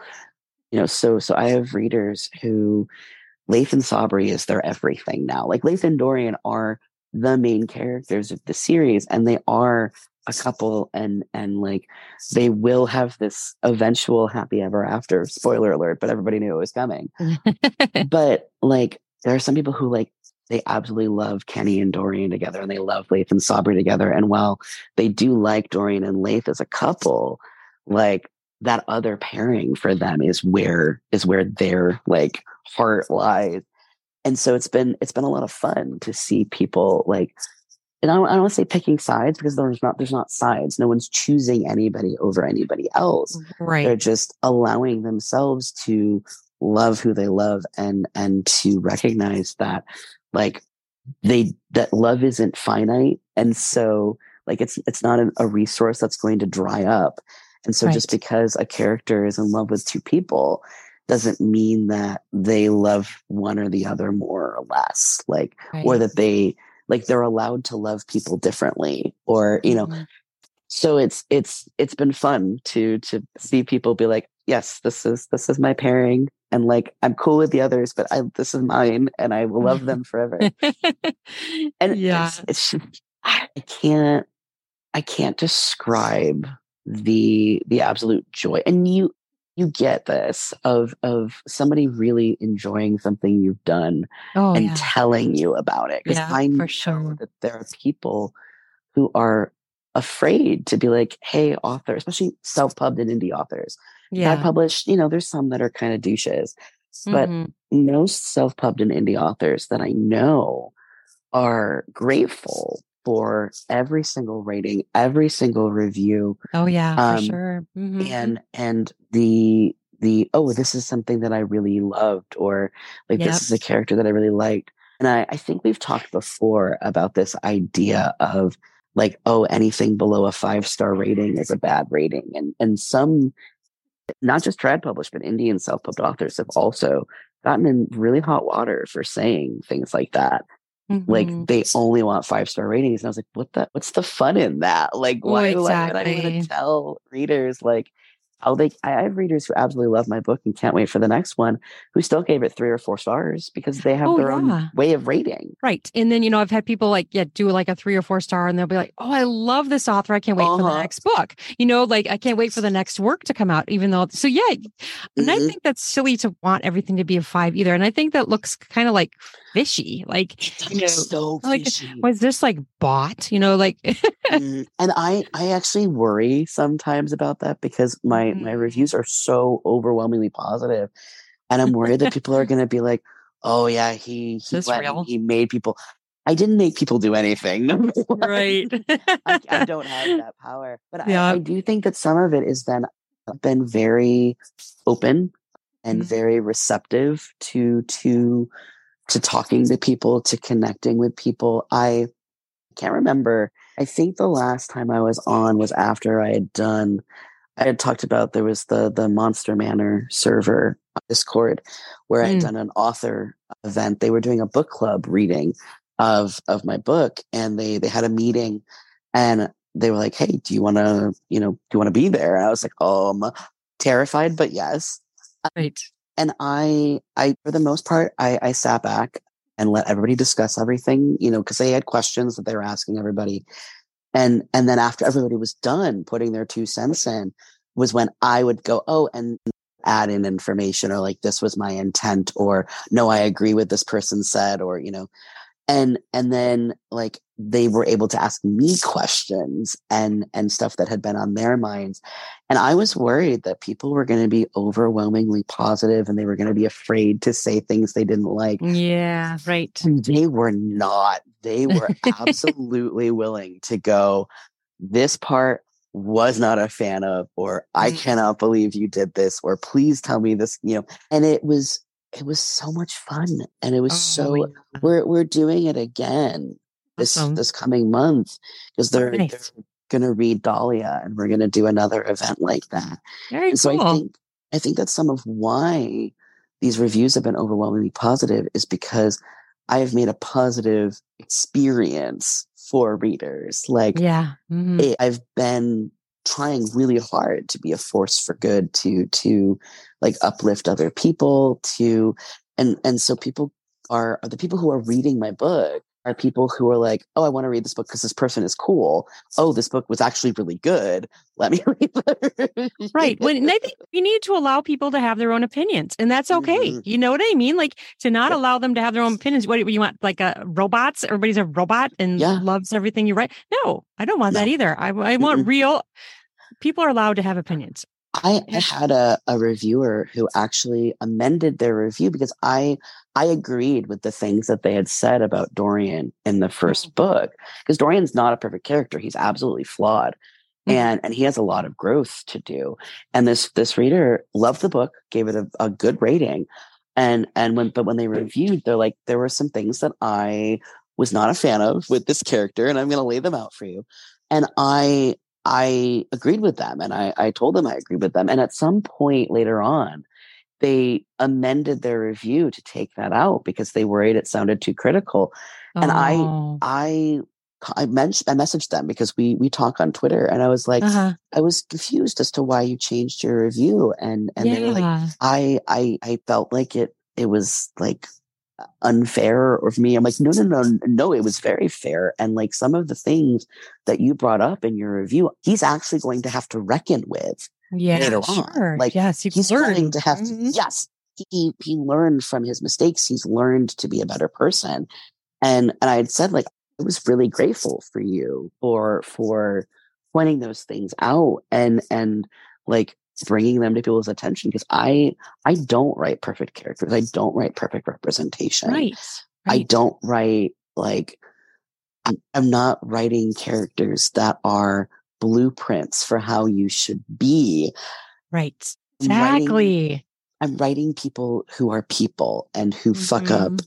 And so like one thing that this this reviewer brought up was that Dorian promises something to Leith and then breaks that promise. Okay. And he he actually does this in the second book too. Like he he and Leith have a relationship that could be healthy and and good and is for the most part but there are pieces of it that they both need to work on. And so in, in the first book, like Kenny and Leith ask for some privacy because they want to talk to each other because they're both now dating this, mm. this, the same person. Okay. And Dorian listens in on the conversation. And part of it was that I wanted the readers to hear the conversation. yeah. Part of it is that like, because it's, it's first person. I couldn't be like, oh, and now I'm going to be in Leith's head. Right. But right. Part, exactly. of, part of it is that Dorian is nosy as fuck. Number one, not, not, not as nosy as Leith, which I was surprised to find out. Leith is very nosy, uh. um, and and he is very unsure and uncertain, and very nervous and very worried about not just being in a relationship but being in two, and mm. he doesn't really know how to do that because we we find out in book two that he kind of lied in the first book because he had said he'd never really been in a relationship before. He also said that he had never lived with a partner before. Okay. Both of those are lies. They are uh, lies because I didn't know until book two that he actually had.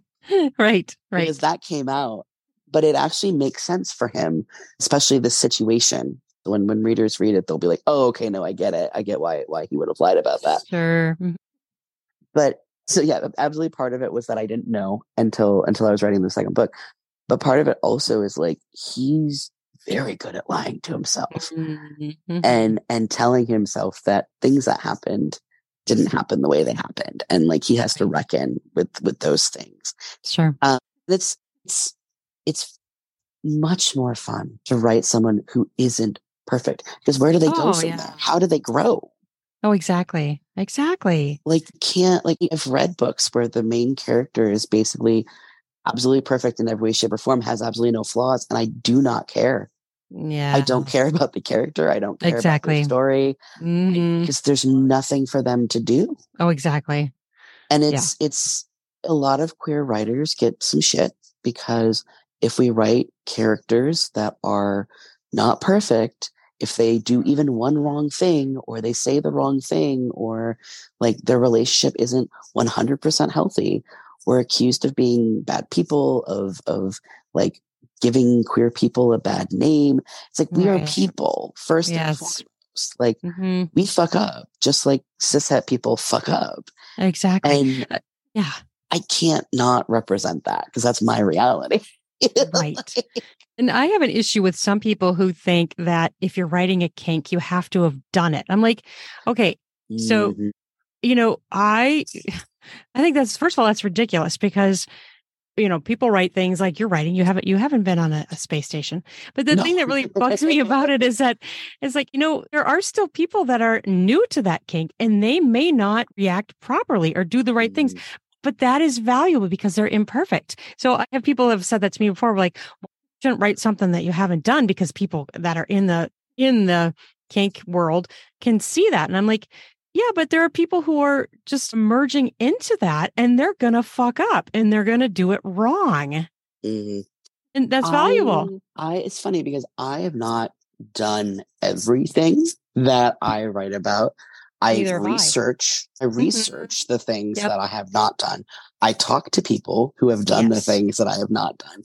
Me too. And I because Dorian is a like professional dom, like in terms of the way that he does things, like he's going to be good at that. And he, you know, he's taught Leith everything that that he can, and Leith has learned from other people. So by the time the book come, the second book comes around, Leith is much more comfortable and much better at what he does and, and knows sure. more about kink. But when he first got to the station, he was very, very like he had done some things in the past, but not all the things that he said he could do on his menu, right. which is mm-hmm. why Dorian had to train him. Yep. What they're not good at is the communication part. the, you know, the, they're good at they're good at the consent stuff. Like that was one thing that I made sure.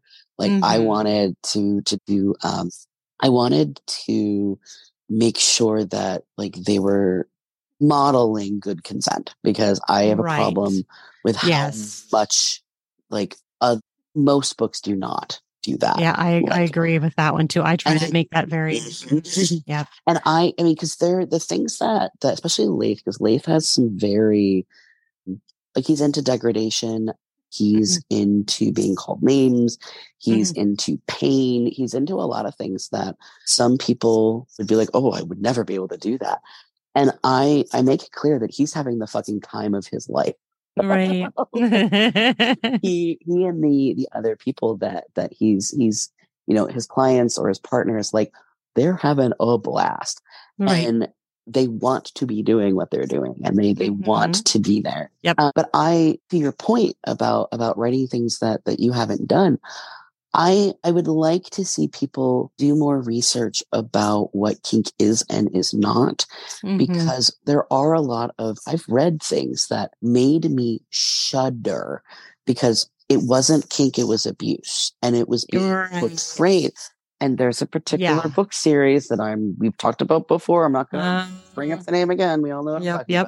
about. I She- know what you're she talking did, about. she did basically no research and she said Right. publicly that she does not care she doesn't respect Right. the community and so like i it's not about the acts like i i because i one of my characters that i'm going to be writing about later on in a different book in the same series he's good at rope work which Mm. i have done used ropes before but not in that way like i've never done like suspensions Sure. or things like that and so i'm going to have to do i'm very glad this is a later book because i'm going to have to do a lot of reading a lot of researching including video like watching videos like i i've absolutely watched porn as research before to see Mhm. like is is something even physically possible Yep. like is this position going to work i've got Yep. four people in this scene how do they you know fit together and i'm going to have to talk to people who have done it and and all of that but i don't need to have done it myself Nope. in order to portray it if i'm putting the work in and i'm making sure that people who have done it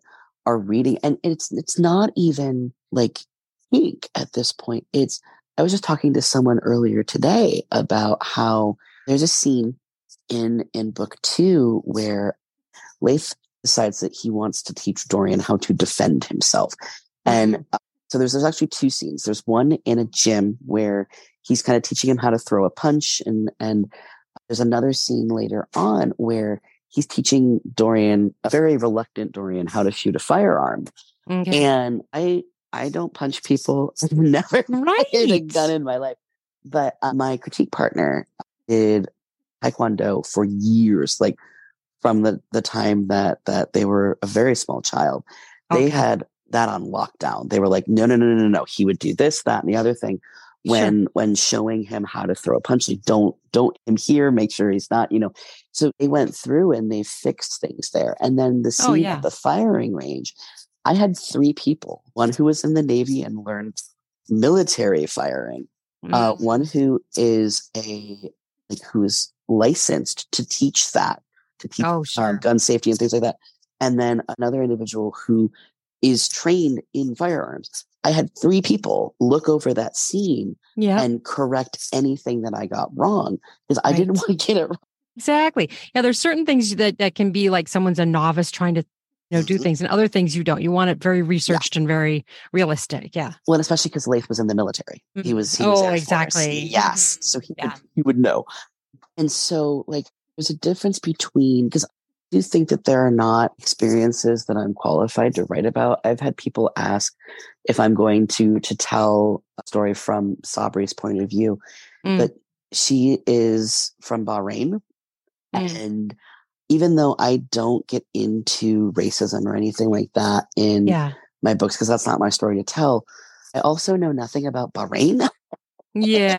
Exactly. I hear you. and, and like I I established not in canon, but I established with myself like Mhm. before I started writing book two that, that that's where this character was from because they Mhm. were not she wasn't supposed to be a big part of the story. oh, right. Gotcha. Um, I, you know, I'm not Middle Eastern. I'm I'm not from that particular country. And even though I am a trans person, I'm not a trans woman. So Mhm. like my experiences are a little bit different. That's another thing that I'm having to research and I'm having, you know, people look over Sure. is is stuff to do. I, I have a friend who uh, I'm editing her work, her her her one book, in exchange for help with this particular character Oh, sure. um, because he's transition. And Mhm. uh, even then, like that's only one person's experience. Like Exactly. So I I, can't invalidate that. I No. mean, everybody's different. Yeah, and so that's why I I have either multiple looking at something or you know I get information from multiple sources, Mhm. and I also at the beginning of, especially at the beginning of of this book. I part of the author's note that I put in was that none of my characters are the end all be all of what it means to be a particular identity. Exactly. like i it is their own personal experience of what it means to be whatever labels they use And even with the first book like i made sure that i put in the author's note like leith uses terms for his body as a trans man that not every trans masc person does right. and and because i know that there are people who are reading these books who have not have not really met trans people before or they've only met one trans person or like they've only seen what people have said online or they're getting their information from very biased sources that are run by people who hate people like me. And so they're not getting accurate depictions. And and we'll read this book and we'll go well that's not how trans people are. It's like yeah that is how a trans person is. It's it's like with i have i have two autistic characters one i purposely purposely was created as as autistic the other Mm. is actually how i learned that i have autism Oh, okay. i i wrote this other character travis Mm. and loren was was reading through the book and they were like oh man your autism rep is really great and i was like yeah ant's wonderful and they're like yeah no i love ant but i mean travis and i went excuse I'm You're like, what? What? and i was like i i i just wrote travis is just a dude like he's just a dude and laura's like Uh-huh. no no sweetie no and also please finally admit that you have autism yeah. they're, they're both very different characters Sure. and Mhm. I know someone's going to be like, oh, that's not how autistic people are. You've met one autistic person, you've met one autistic person. Exactly. This is why I hate people have this kind of critiques. It's just like, really? How many different people are- and perspectives are there in the world? There are similarities that, that a lot of people Mm-hmm. have. There are similar experiences that a lot of people share. But in the end, every single person has their own experience of what it means to be a certain identity. And even those shared, those shared things, some people come at it one way or another. Like, like they, they experience those shared things differently. And Mhm. so it's, it's a big part of why it's important for marginalized authors Mhm. to be able to write and publish their own stories. And I'm not, Yes. Mm. I've, I've backpedaled a bit on because I at one point was very much, please cishet people stop writing books about queer people. And there are some situations in Mhm. which I am still firmly on that team. But Right. I, I, I know of people and, and have met people who thought they were cishet Mhm. and were using the book that they wrote as a way to explore their own gender or sexuality Sure. or both Mhm. Yep. and realized at the end oh hey wait no i'm not straight or i'm not cis and some of those people cannot come out some of those Yeah. people they Mhm. can't and it's so it's different from like so i'm not going to write a book from sabri's perspective i might write a short story where it's Mhm. just sexy times because that's different um, Yeah. you know it's not her as a person it's just you know having a good time That's what she did. Yeah. Right. hmm But I'm I'm not gonna you know I, I I'm not gonna write a story from the perspective of a person of color, from a person from a completely different country, because there are people who are better able to tell that story, Right. and that's visual stuff. That's stuff that you can tell Yeah. about a person from looking Yes. at them, from listening to them talk. But you can't always tell who's queer. You can't Right. always tell who's in the closet. right. And so to say, oh, you know, this person shouldn't write this book or this person shouldn't write that book. What I want is for people who are absolutely not queer, who are writing books because they think that, because I've, there's a particular author who I blocked a long time ago. who- Mm. She only was writing male male romance because it was popular and it would make her money. Yep. And- Yep. Yep. I think you probably know who I'm talking about. She actually was disgusted by the scenes that she wrote. Like she did not enjoy writing. Seriously? Mhm. And it's that sort of situation where I'm like, that is no, don't, No, don't that's just do that. that's just yuck. That's just it's very, it's very gross. Yeah, Yeah, it's, it's gross. the word that I used. Like, I mean, hundred percent. Yeah. yeah, it was, it was, and she, she saw absolutely nothing wrong with her point of view. And I'm like, Mm. "Mm, no, thank you. Yeah. Um, yes, I, I, I agree. Like there's, there's a lot of, of, there's a lot of being terminally online and especially being terminally on Twitter Mhm. where it's this echo chamber of, of people saying things and it gets spread out. And, and especially when it comes to queer identities, like there are people who in one breath they'll say i should be allowed to identify any way that i want to and that's true and then in the mm-hmm. next breath they go oh but you can't say that you are you know this identity. You can't use that term. There's there's a lot about m spec lesbians and how oh you know if you're attracted to men at all you can't call yourself a lesbian despite the fact that there was documented evidence from the 70s and earlier where there were lesbians who were attracted to men. There Mhm. have always been lesbians who were attracted. My my first boyfriend, his his parents were lesbians, and Okay. his mom's partner was obsessed with George Clooney. Like no other man in the world but George just Clooney. George Clooney. right? Just George Clooney. And, like it was just the one part of it was his bum. I think she just really liked his ass.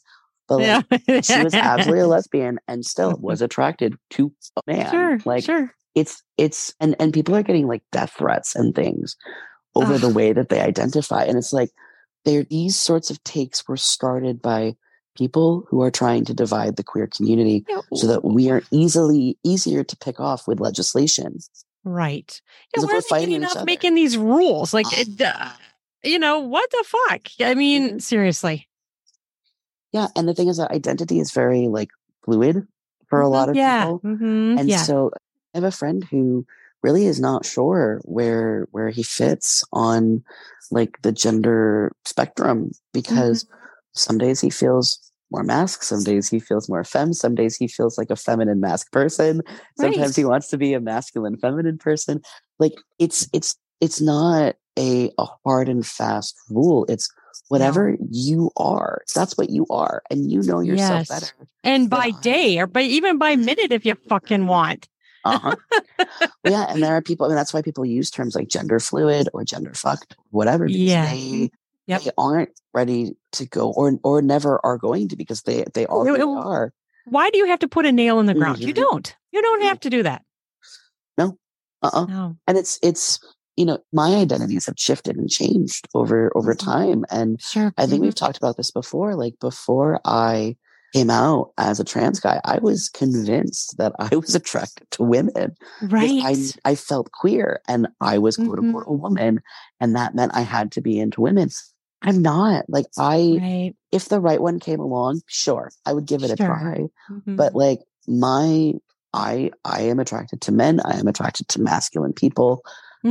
You know, and and I am I'm attracted to trans people. Like I Mhm. I.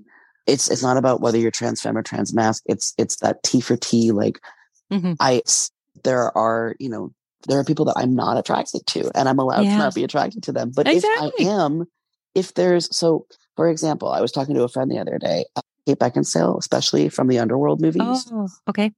would would die for her. Right. I don't know. I'm not normally into women, but I would absolutely like in a heartbeat. hmm And like that's fine because That's totally fine. it's totally fine. It doesn't It's totally matter. fine. Exactly. I mean, what I don't understand is that people like they like take a title orientation or a label, but Mm. then they turn around and say that other people can't be this or that or that they have opinions about what other people are. It's like, do you want Mhm. someone opinionating on you? I, I don't think so. Well, and it's it's a lot of this this infighting that is allowing states to literally strip us of our rights. Right. See, this is where it gets to be. And they are not going to stop with trans people. I am sorry to tell you. And in some states, it's already starting yeah. where they're trying to to like make gay marriage illegal and things like that. Like they're not going to stop with me. They're going Right. to come for you too. Yeah. And it's it's these these sorts of arguments are were put in place by people who want us Yes. fighting each other. Yeah, exactly. that's- Mhm. We're there are people who are just playing right into their hands because Right. so it's the point is that that like when when I write a character, it's not this is what a gay person is. This is not what a Right. trans person It's is. not- this is what a gay Right. person is. Yeah. Right. And that's that bugs me that people think that. And it can be applied across all different characters and character traits. And it's like, why do you think that they have to be a cookie cutter? Well, Well, uh, it's, it's no. I've seen I've seen you know writers of of other marginalized identities, not not queer, but like people of color or whatnot, Mhm. who they wrote a book about a character who was like them, and specifically white people were like, "Oh, that's not how people like you are." It's like, okay, a you're racist, Right. and b how would you know? And exactly. not every person is the same. exactly. I mean, yeah, even Oh, drives just drives me mad too. And this is mm-hmm. just don't understand it. I mean, it just yeah, realistically, it doesn't make sense in the real Mm-mm. world the way people are. Nope. So why would you apply it to characters? And why are we applying it to each other? It's like it just doesn't make any sense. I don't Yeah. understand.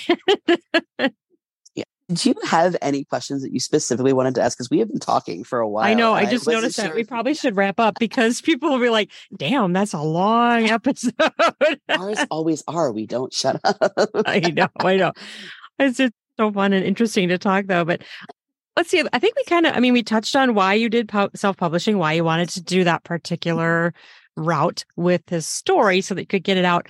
Is there anything else that you've learned that you feel like you really made the right choice in in self publishing it? That is a really good question. So, one thing is that I'm able to put this out on my own timeline Yeah. because I originally I wanted this book out in April of 2021, 2022, 2022.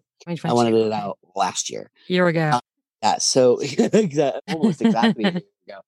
And that just didn't happen because it took a while for me to figure out where this story was going. But Mhm. part of it also, I think, is that as a self published author, I feel like I have more freedom to make those Mhm. connections with other authors, with with True. other with, with readers, um, Mhm. and to not only learn from other people, but to to like hear what readers have to say about my characters, to hear what people are thinking. And it's not that I it's not that I'm like taking ideas from people. It's I hear what people are liking and not liking about a Mhm. particular character. And I can Sure. compare that to where my ideas for where this character was going to go.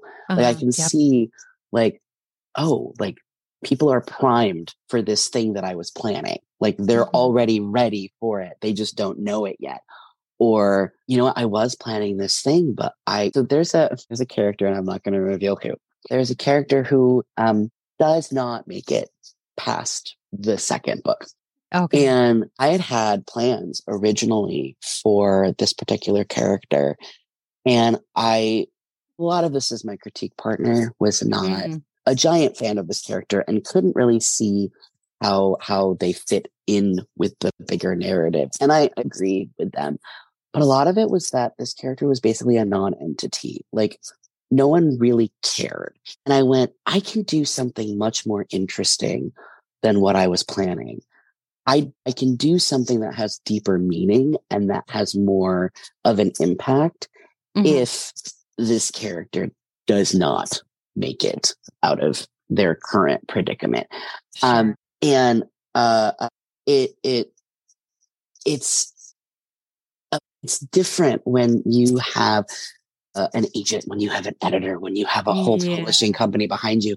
And I'm, I'm, Mhm. I'm thinking of, of uh, the Hunger Games. I've never read them. I've never seen the movies, but Mhm. that author, Suzanne Collins, was forced to put a love triangle in that she did not want. Oh, and, okay. I I I know for a fact that if I had brought these books to a traditional publisher, yeah. that they would have been like, Dorian's got to pick either Kenny or Lace. And I'm like, well, he's not gonna. They are all making it to this last book as a as a polycule. yeah. I'm going elsewhere. Like there's there's no I'm not making him choose between two people who Right. who are good for him and who he's good for in different ways. And I Mhm. definitely would not be able because the polycule has the, the plans for the polycule have changed a bit. It's grown a little since the original realization of, oh shoot, this is going to be a thing. Right. And I know that a traditional publisher would be like, "Mm, no, we're not going to do that. That's weird. No, mm. Right. And it's- it's, I wouldn't have had that. I don't have, I wouldn't have that freedom to play you around with to tell the story that it's supposed to be and Uh-huh. you'd be you'd be having to can it somehow and to fit Uh-huh. into what they want or what they think will sell like And i, do- d- Go it's so frustrating Mm, mm. No, and I, I do, I do want to eventually be a hybrid author. I would love to do yeah some traditionally published stuff, sure but this series is not that made for that, especially because it's a genre blend traditional Mhm. publishing. Yes, it's becoming a bit more like quote unquote okay. Like it's it's it's growing. They're they're more willing to take a risk on that. Mhm. But the particular genres that I'm blending, Mhm.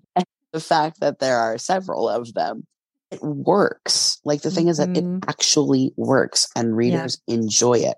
Yep. But it's not necessarily marketable in the traditional sense. Like exactly my Mhm. series works best with off the wall promotional materials with people screaming about it, like people making their friends buy copies, people, you know, reviewing it and rating it because it's I feel like the readership that I'm getting is reflective of the people in the book in that we become this big found family. Like whether I know Mhm. you personally or not, whether I ever talk to you or not, like my my books and my characters are having an impact on you and if you like them enough to Right. rate them or review them if you like them enough to yell about them to all of your friends like i got a big boost from Yes. the monster manor server Mm.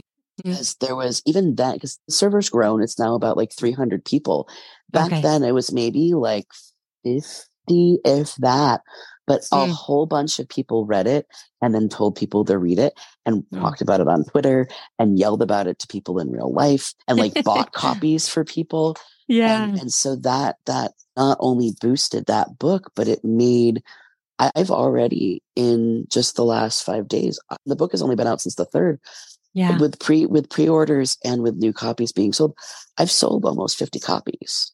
that's awesome for a niche series yes that you true know, Mhm. does not necessarily have very wide appeal. I mean, it does has wide appeal if people are willing to give it a shot. sure But because I people that have read it, I thought it was going to be a very small subset of the Mm. population. okay There are, you know, it's mostly queer people who are reading it, and a lot of trans masc people are really enjoying it. But I have cishet people who are loving it. I have people who normally would not read books about these types of characters or who would normally not read books with sex or who would normally not read sci-fi or would you know they're enjoying it and they're wanting the next part of the series but it's not awesome. you know so it's it's i think yeah that's that's one of the biggest things that i've learned is that like as a traditional as a as a self-published or indie author like the freedom that you have yeah. extends even beyond like being able to tell the story you want it Right. extends into building the community you want Yeah. and and building the the kind of world that you want to see like having the i can say things without a publisher going no don't say that. Exactly. like and it's not that i say problematic things but it's i'm very vocal Mhm. about trans rights. I'm very vocal about you know queer culture. I'm very vocal about kink and Mhm. and a publisher is not going to want that. Right. I mean that's that's true. I mean that's another that's a very good point. Yeah And so, you know, anytime anything that I trad publish is going to have to be written under a pen name because they're not going to want to necessarily. uh. I don't think, although I don't know, because as as you know things change, and and hopefully they will change for the better. Like stories like this are going to be important, and I I had Mhm. someone compare this to The Handmaid's Tale sure because of the fact that it's a, a warning and it's a reaction to to things that are happening and Yep. it's a you know it's it's the kind of work that i think in the future maybe very long in the future, but some point in the future, people are going to go look back at it and go, yeah. "Oh, this was more important than we thought it was." And I don't think so too. I I- wrong. I think you're right. I'm okay either way. I'm okay with people just enjoying it now as it is, and Mhm. it not ending up being like. But I also like I I part of why I'm writing this is because of what's going on, because of the fact Yeah. I'm terrified and. I need hope. Yep. I need something to cling to while we fight this fight. Yep. And these characters fighting the same sorts of things that we're dealing with to Yeah. me is a comfort. Yeah. And Mhm. so, you know, it's, it's, yeah, it's a book with some people who have some really great sex and it's funny and there's romance, but like there's, there's more to it than that. There's so And- many different and- layers. Yeah. Mhm. Oh my God. And, and now I have to write the rest of the series. I have all these Yep. layers that I have to layers and all these characters and all these plot Oh yeah. that I have to series are hard. That's the other thing that I will say. Yeah, And, then you can shut me up. Is if you're gonna write a book, first book you write, maybe write a standalone, please, Yeah, for your own true. sanity. Good point. Because then yes, you can gain readership, but they're not going, oh, and when's the next book coming out? You can be like, oh, I'm working on something completely different now. Thank you. exactly. Sorry. this was my practice book, and now we're gonna Yes. And you know, I, I feel like even the practice books, and like you said, you wrote all those words, those Mhm. in some way could be groundwork for what you did write, or just even character building, or just something. There was something there that are. was why a I don't pathway. I don't get rid of anything. I keep Yeah. all of my other drafts. I borrow from them. I use them for other Yes. things. Like I keep them for projects that might not even be related to these characters. Oh, for sure. I I there was a scene that I had cut that uh, a character who was involved in it was cut and it didn't make sense anymore. And I Mhm. went, oh no, wait, this actually does work if it's this other character instead. And so I put it back in. It's it's uh, there's a scene in book two where uh, Travis is helping Leith get ready for a session, and Leith doesn't normally wear like really fancy suits, Mm. and Travis is kind of helping him get ready for it.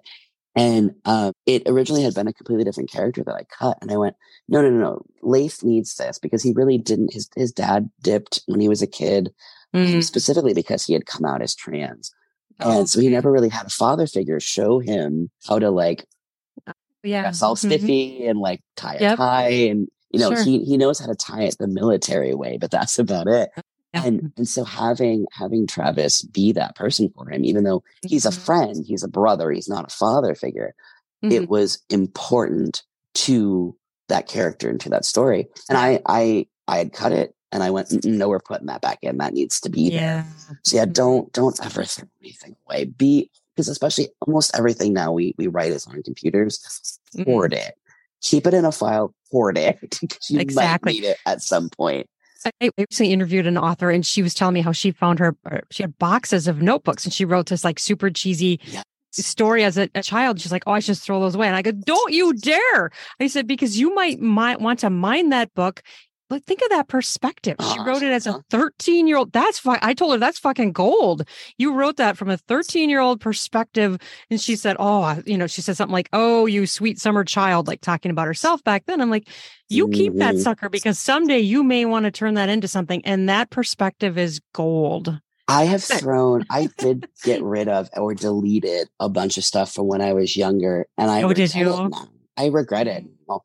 And especially Yeah. because I there's there's I I have everything that I wrote that I wrote since high school is intact, and it's Mm, in my Google Docs, and it's there. And Yep. I had I was talking to to Loren like pretty I don't I don't want to say early on, but like maybe like a year or two ago. we only know each we've only known each other for about three years now. Um, but uh, I um I uh, was talking to to them about oh yeah I have a bunch of stuff in this folder and I bet all of it's crap. And so I pulled the oldest thing that I had, which was this pirate novel that I had started writing in high school. And I only shared like the first couple of chapters. And I, I figured she was going to read it and go, oh, yeah, this was terrible. They got done with it and they went, this is actually really good and you should write this. Like, I want this book. And so I'm like, I was like 17 the last time I touched I love that it. thing. And they're like, no, no, no, no. These characters are great. I want to know what happens next. Right. And I'm like, okay, I will eventually get to that. I know on the list, but, It's- but yeah, keep that it's a big stuff. list. Keep it. Yeah. Absolutely. No. And and Mhm. even if you don't end up using it like Right. word for word, like a character or even Yes. a line Yeah. used, like it's it's valuable stuff that like Oh, for sure. you you can never get back if you Exactly. if you I I have a Peter Pan retelling that I was writing when I was in high school and I deleted it. Mm.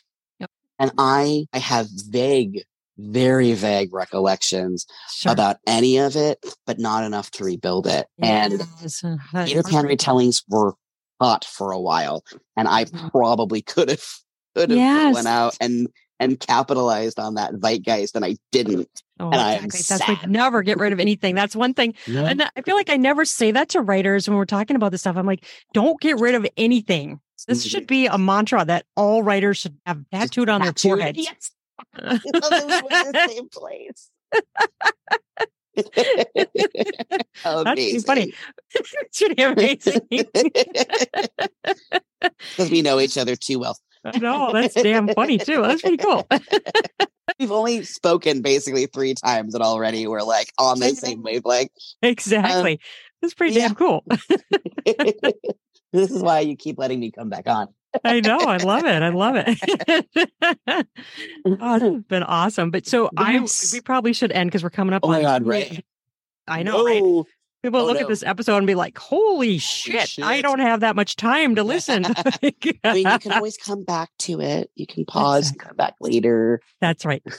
Always can, can- do that. It's not going anywhere. Game of Thrones. You can listen to this. exactly. so true. So we all went to like the last Marvel movie. I know that one was three hours. yeah, exactly. You can do it. I know, right? So I will put all the links on the podcast Yes. notes for your books, and then your you have a like a thing that has all your links, right? Yes, I have a Carrd. I do have a website. I have not updated that in a long time. Okay. And the Carrd, I I highly recommend it for for I never heard authors. of the Carrd. I have a link tree, but I don't know what the I difference had is. Linktree, but for a while, um, the person who runs Twitter, I don't like saying his name like that. He was he was going to remove the ability to uh, use Linktree, Oh, and so I fucking card. ass. I'm so oh my god, oh, so Yeah. frustrated. Yeah, so I got a Carrd just in case, and I actually ended up Mm. liking it better than than Better. Oh, interesting. Sure. Yeah, uh, either is. I mean, because I, I know people who who use Linktree still, and and Mhm. both both resources are are great. Like They they. Mhm. it's Also, so much Linktree easier than keeping up a website, especially Oh, because gosh. I, yeah. I I write books, I edit, I I have like a normal job. I not very I, I Mhm. tutor. It's not very much, but it's still there. Mhm. I run a Patreon. I run a Discord server. I'm a moderator and another like. I have Mm. fingers in a lot of pies, and I have to market my own stuff. Like, Yeah, no I get it. Keep up a website. I don't have time for that. I know. I haven't touched mine much lately either, but it's still there. And I'm going to write something this month for it. I am. I know I am. that's, and that's why I like Patreon because it's I can just like yeah. put it out there and whoever wants to read it. I, a lot of writers are told you need a website. To be honest, I don't ever look at authors' websites Yeah. ever. Mhm. I'm Yeah. sorry, authors. I love you all. I will look at your cards and your link trees. Right. I do. I don't. I don't have time for websites. I know. I hear you. I will sign up for your newsletter. You know, like but perusing a website takes time. I know, right? Really does. yes. So thank you so much. I Yes. I, Thank you. think if I have anything to honestly just just keep your eyes out for news on the Orchid and the Lion re-release. Like I said, it'll be a whole new cover. It'll almost certainly include one, if not two, new scenes. It'll be all spiffy and new, new formatting, and I'm also hoping I got to talk to the cover artist. I would like to do a hardcover Mhm. edition Yep. for for that. I've never done a hardcover before. I'm terrified because I'm going to have to format this book for three different types of of of output. So it's going to be the ebook, the paperback, and the hardcover, which is Yeah. oh, it's terrifying. Yes, I know. I always use people on Fiverr because I don't. I'm not that. So I pay people on Fiverr to do that for me. Can I make everyone's life easier? and cheaper because Yeah. I did not know anything about formatting. And I had a, a friend help me, but they didn't do anything super fancy. And it ended up Mm. being not like visually exciting for readers. Uh, mhm. So I, if you get a chance to to look at at a paperback copy of this book, I'm actually honestly very proud of of the work that I did formatting it nice. because it That's looks good. gorgeous. But Awesome. here's here's the secret: if you publish through KDP, or if you even have an account with Amazon, you can get into KDP. They have video tutorials.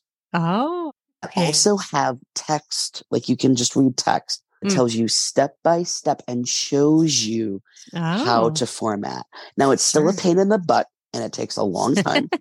and something went fucky and I had to reformat it a second time, but it's Oh. fine. It's fine.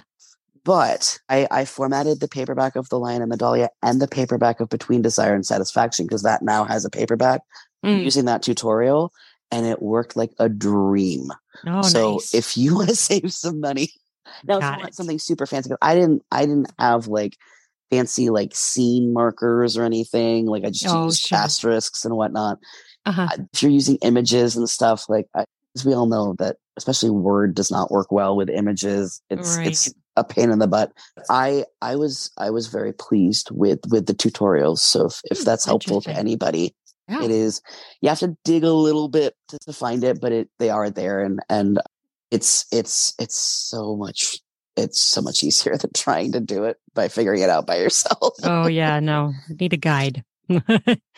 Good to know. Well, thank you so much for this. This has I'm been so- awesome. that just flew. I I didn't miss. I missed what you just said because my I, my headphones came out of my phone and my Oh. phone flew across the room. So something about awesome. It's fine. it's just been So- awesome. This I think that's what I said. Probably. I think, yes. Oh, I think. I just said this has been awesome. I think is what I said. I kind of lost myself too. Probably because you heard the phone fly across the room and Yeah. clatter on the floor. This has been awesome. So thank you so much for coming back and updating us. And, you know, everybody can check it out and Mhm. look forward to the future stuff coming out Yeah. too. And and if you ever want me back again, you know where to find me. Absolutely. And I will. I was like, Thank you so much. I appreciate it. yes, you have a good night. You too. Okay. Bye bye. Bye. I want to thank you for listening to this. If you are still listening, you are the top notch listener. You are awesome. Way to go. You made it to the end. Thank you so much for listening. And I hope you check out Gabriel's books. Links are down in the podcast show notes so that you can access them. And don't forget to buy his book, review it, give it a rating because that helps out authors so much. So thank you so much for listening. And my links are down in the podcast show notes as well. Check out my new book in free sale, Neighborhood Sex Secrets. And don't forget Manscaped. Check them out. You can get discounts, 20% off and free shipping with my code RuanWillow20, all caps RuanWillow20. And I'm also a sponsor for Kiiroo Sex Toys, Ruan Willow 10. All caps again, that's R U A N W I L L O W 10. And you can get 10% off on their personal care toys. Sex toys. They have an amazing array of sex toys. So check them out, get a discount, and enjoy. And don't forget to come today. Enjoy your body. Make yourself come today. Get all those juicy, amazing healing hormones circulating in your system so you can feel amazing. We were given these organs for a reason. Use them, baby. Come today. Don't forget to come today. You have an amazing day. Thank you for listening. And this is a Friday. So happy Friday. Cheers, baby. Love you. Bye. Fuck yeah.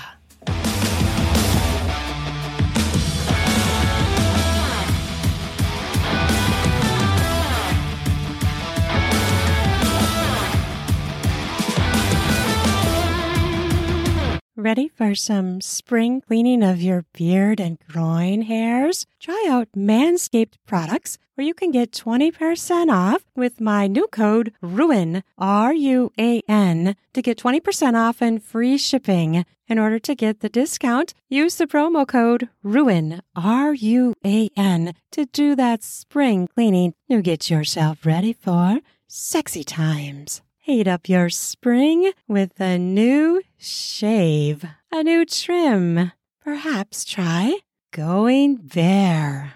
Get more skin smacks in the bedroom, if you know what I mean.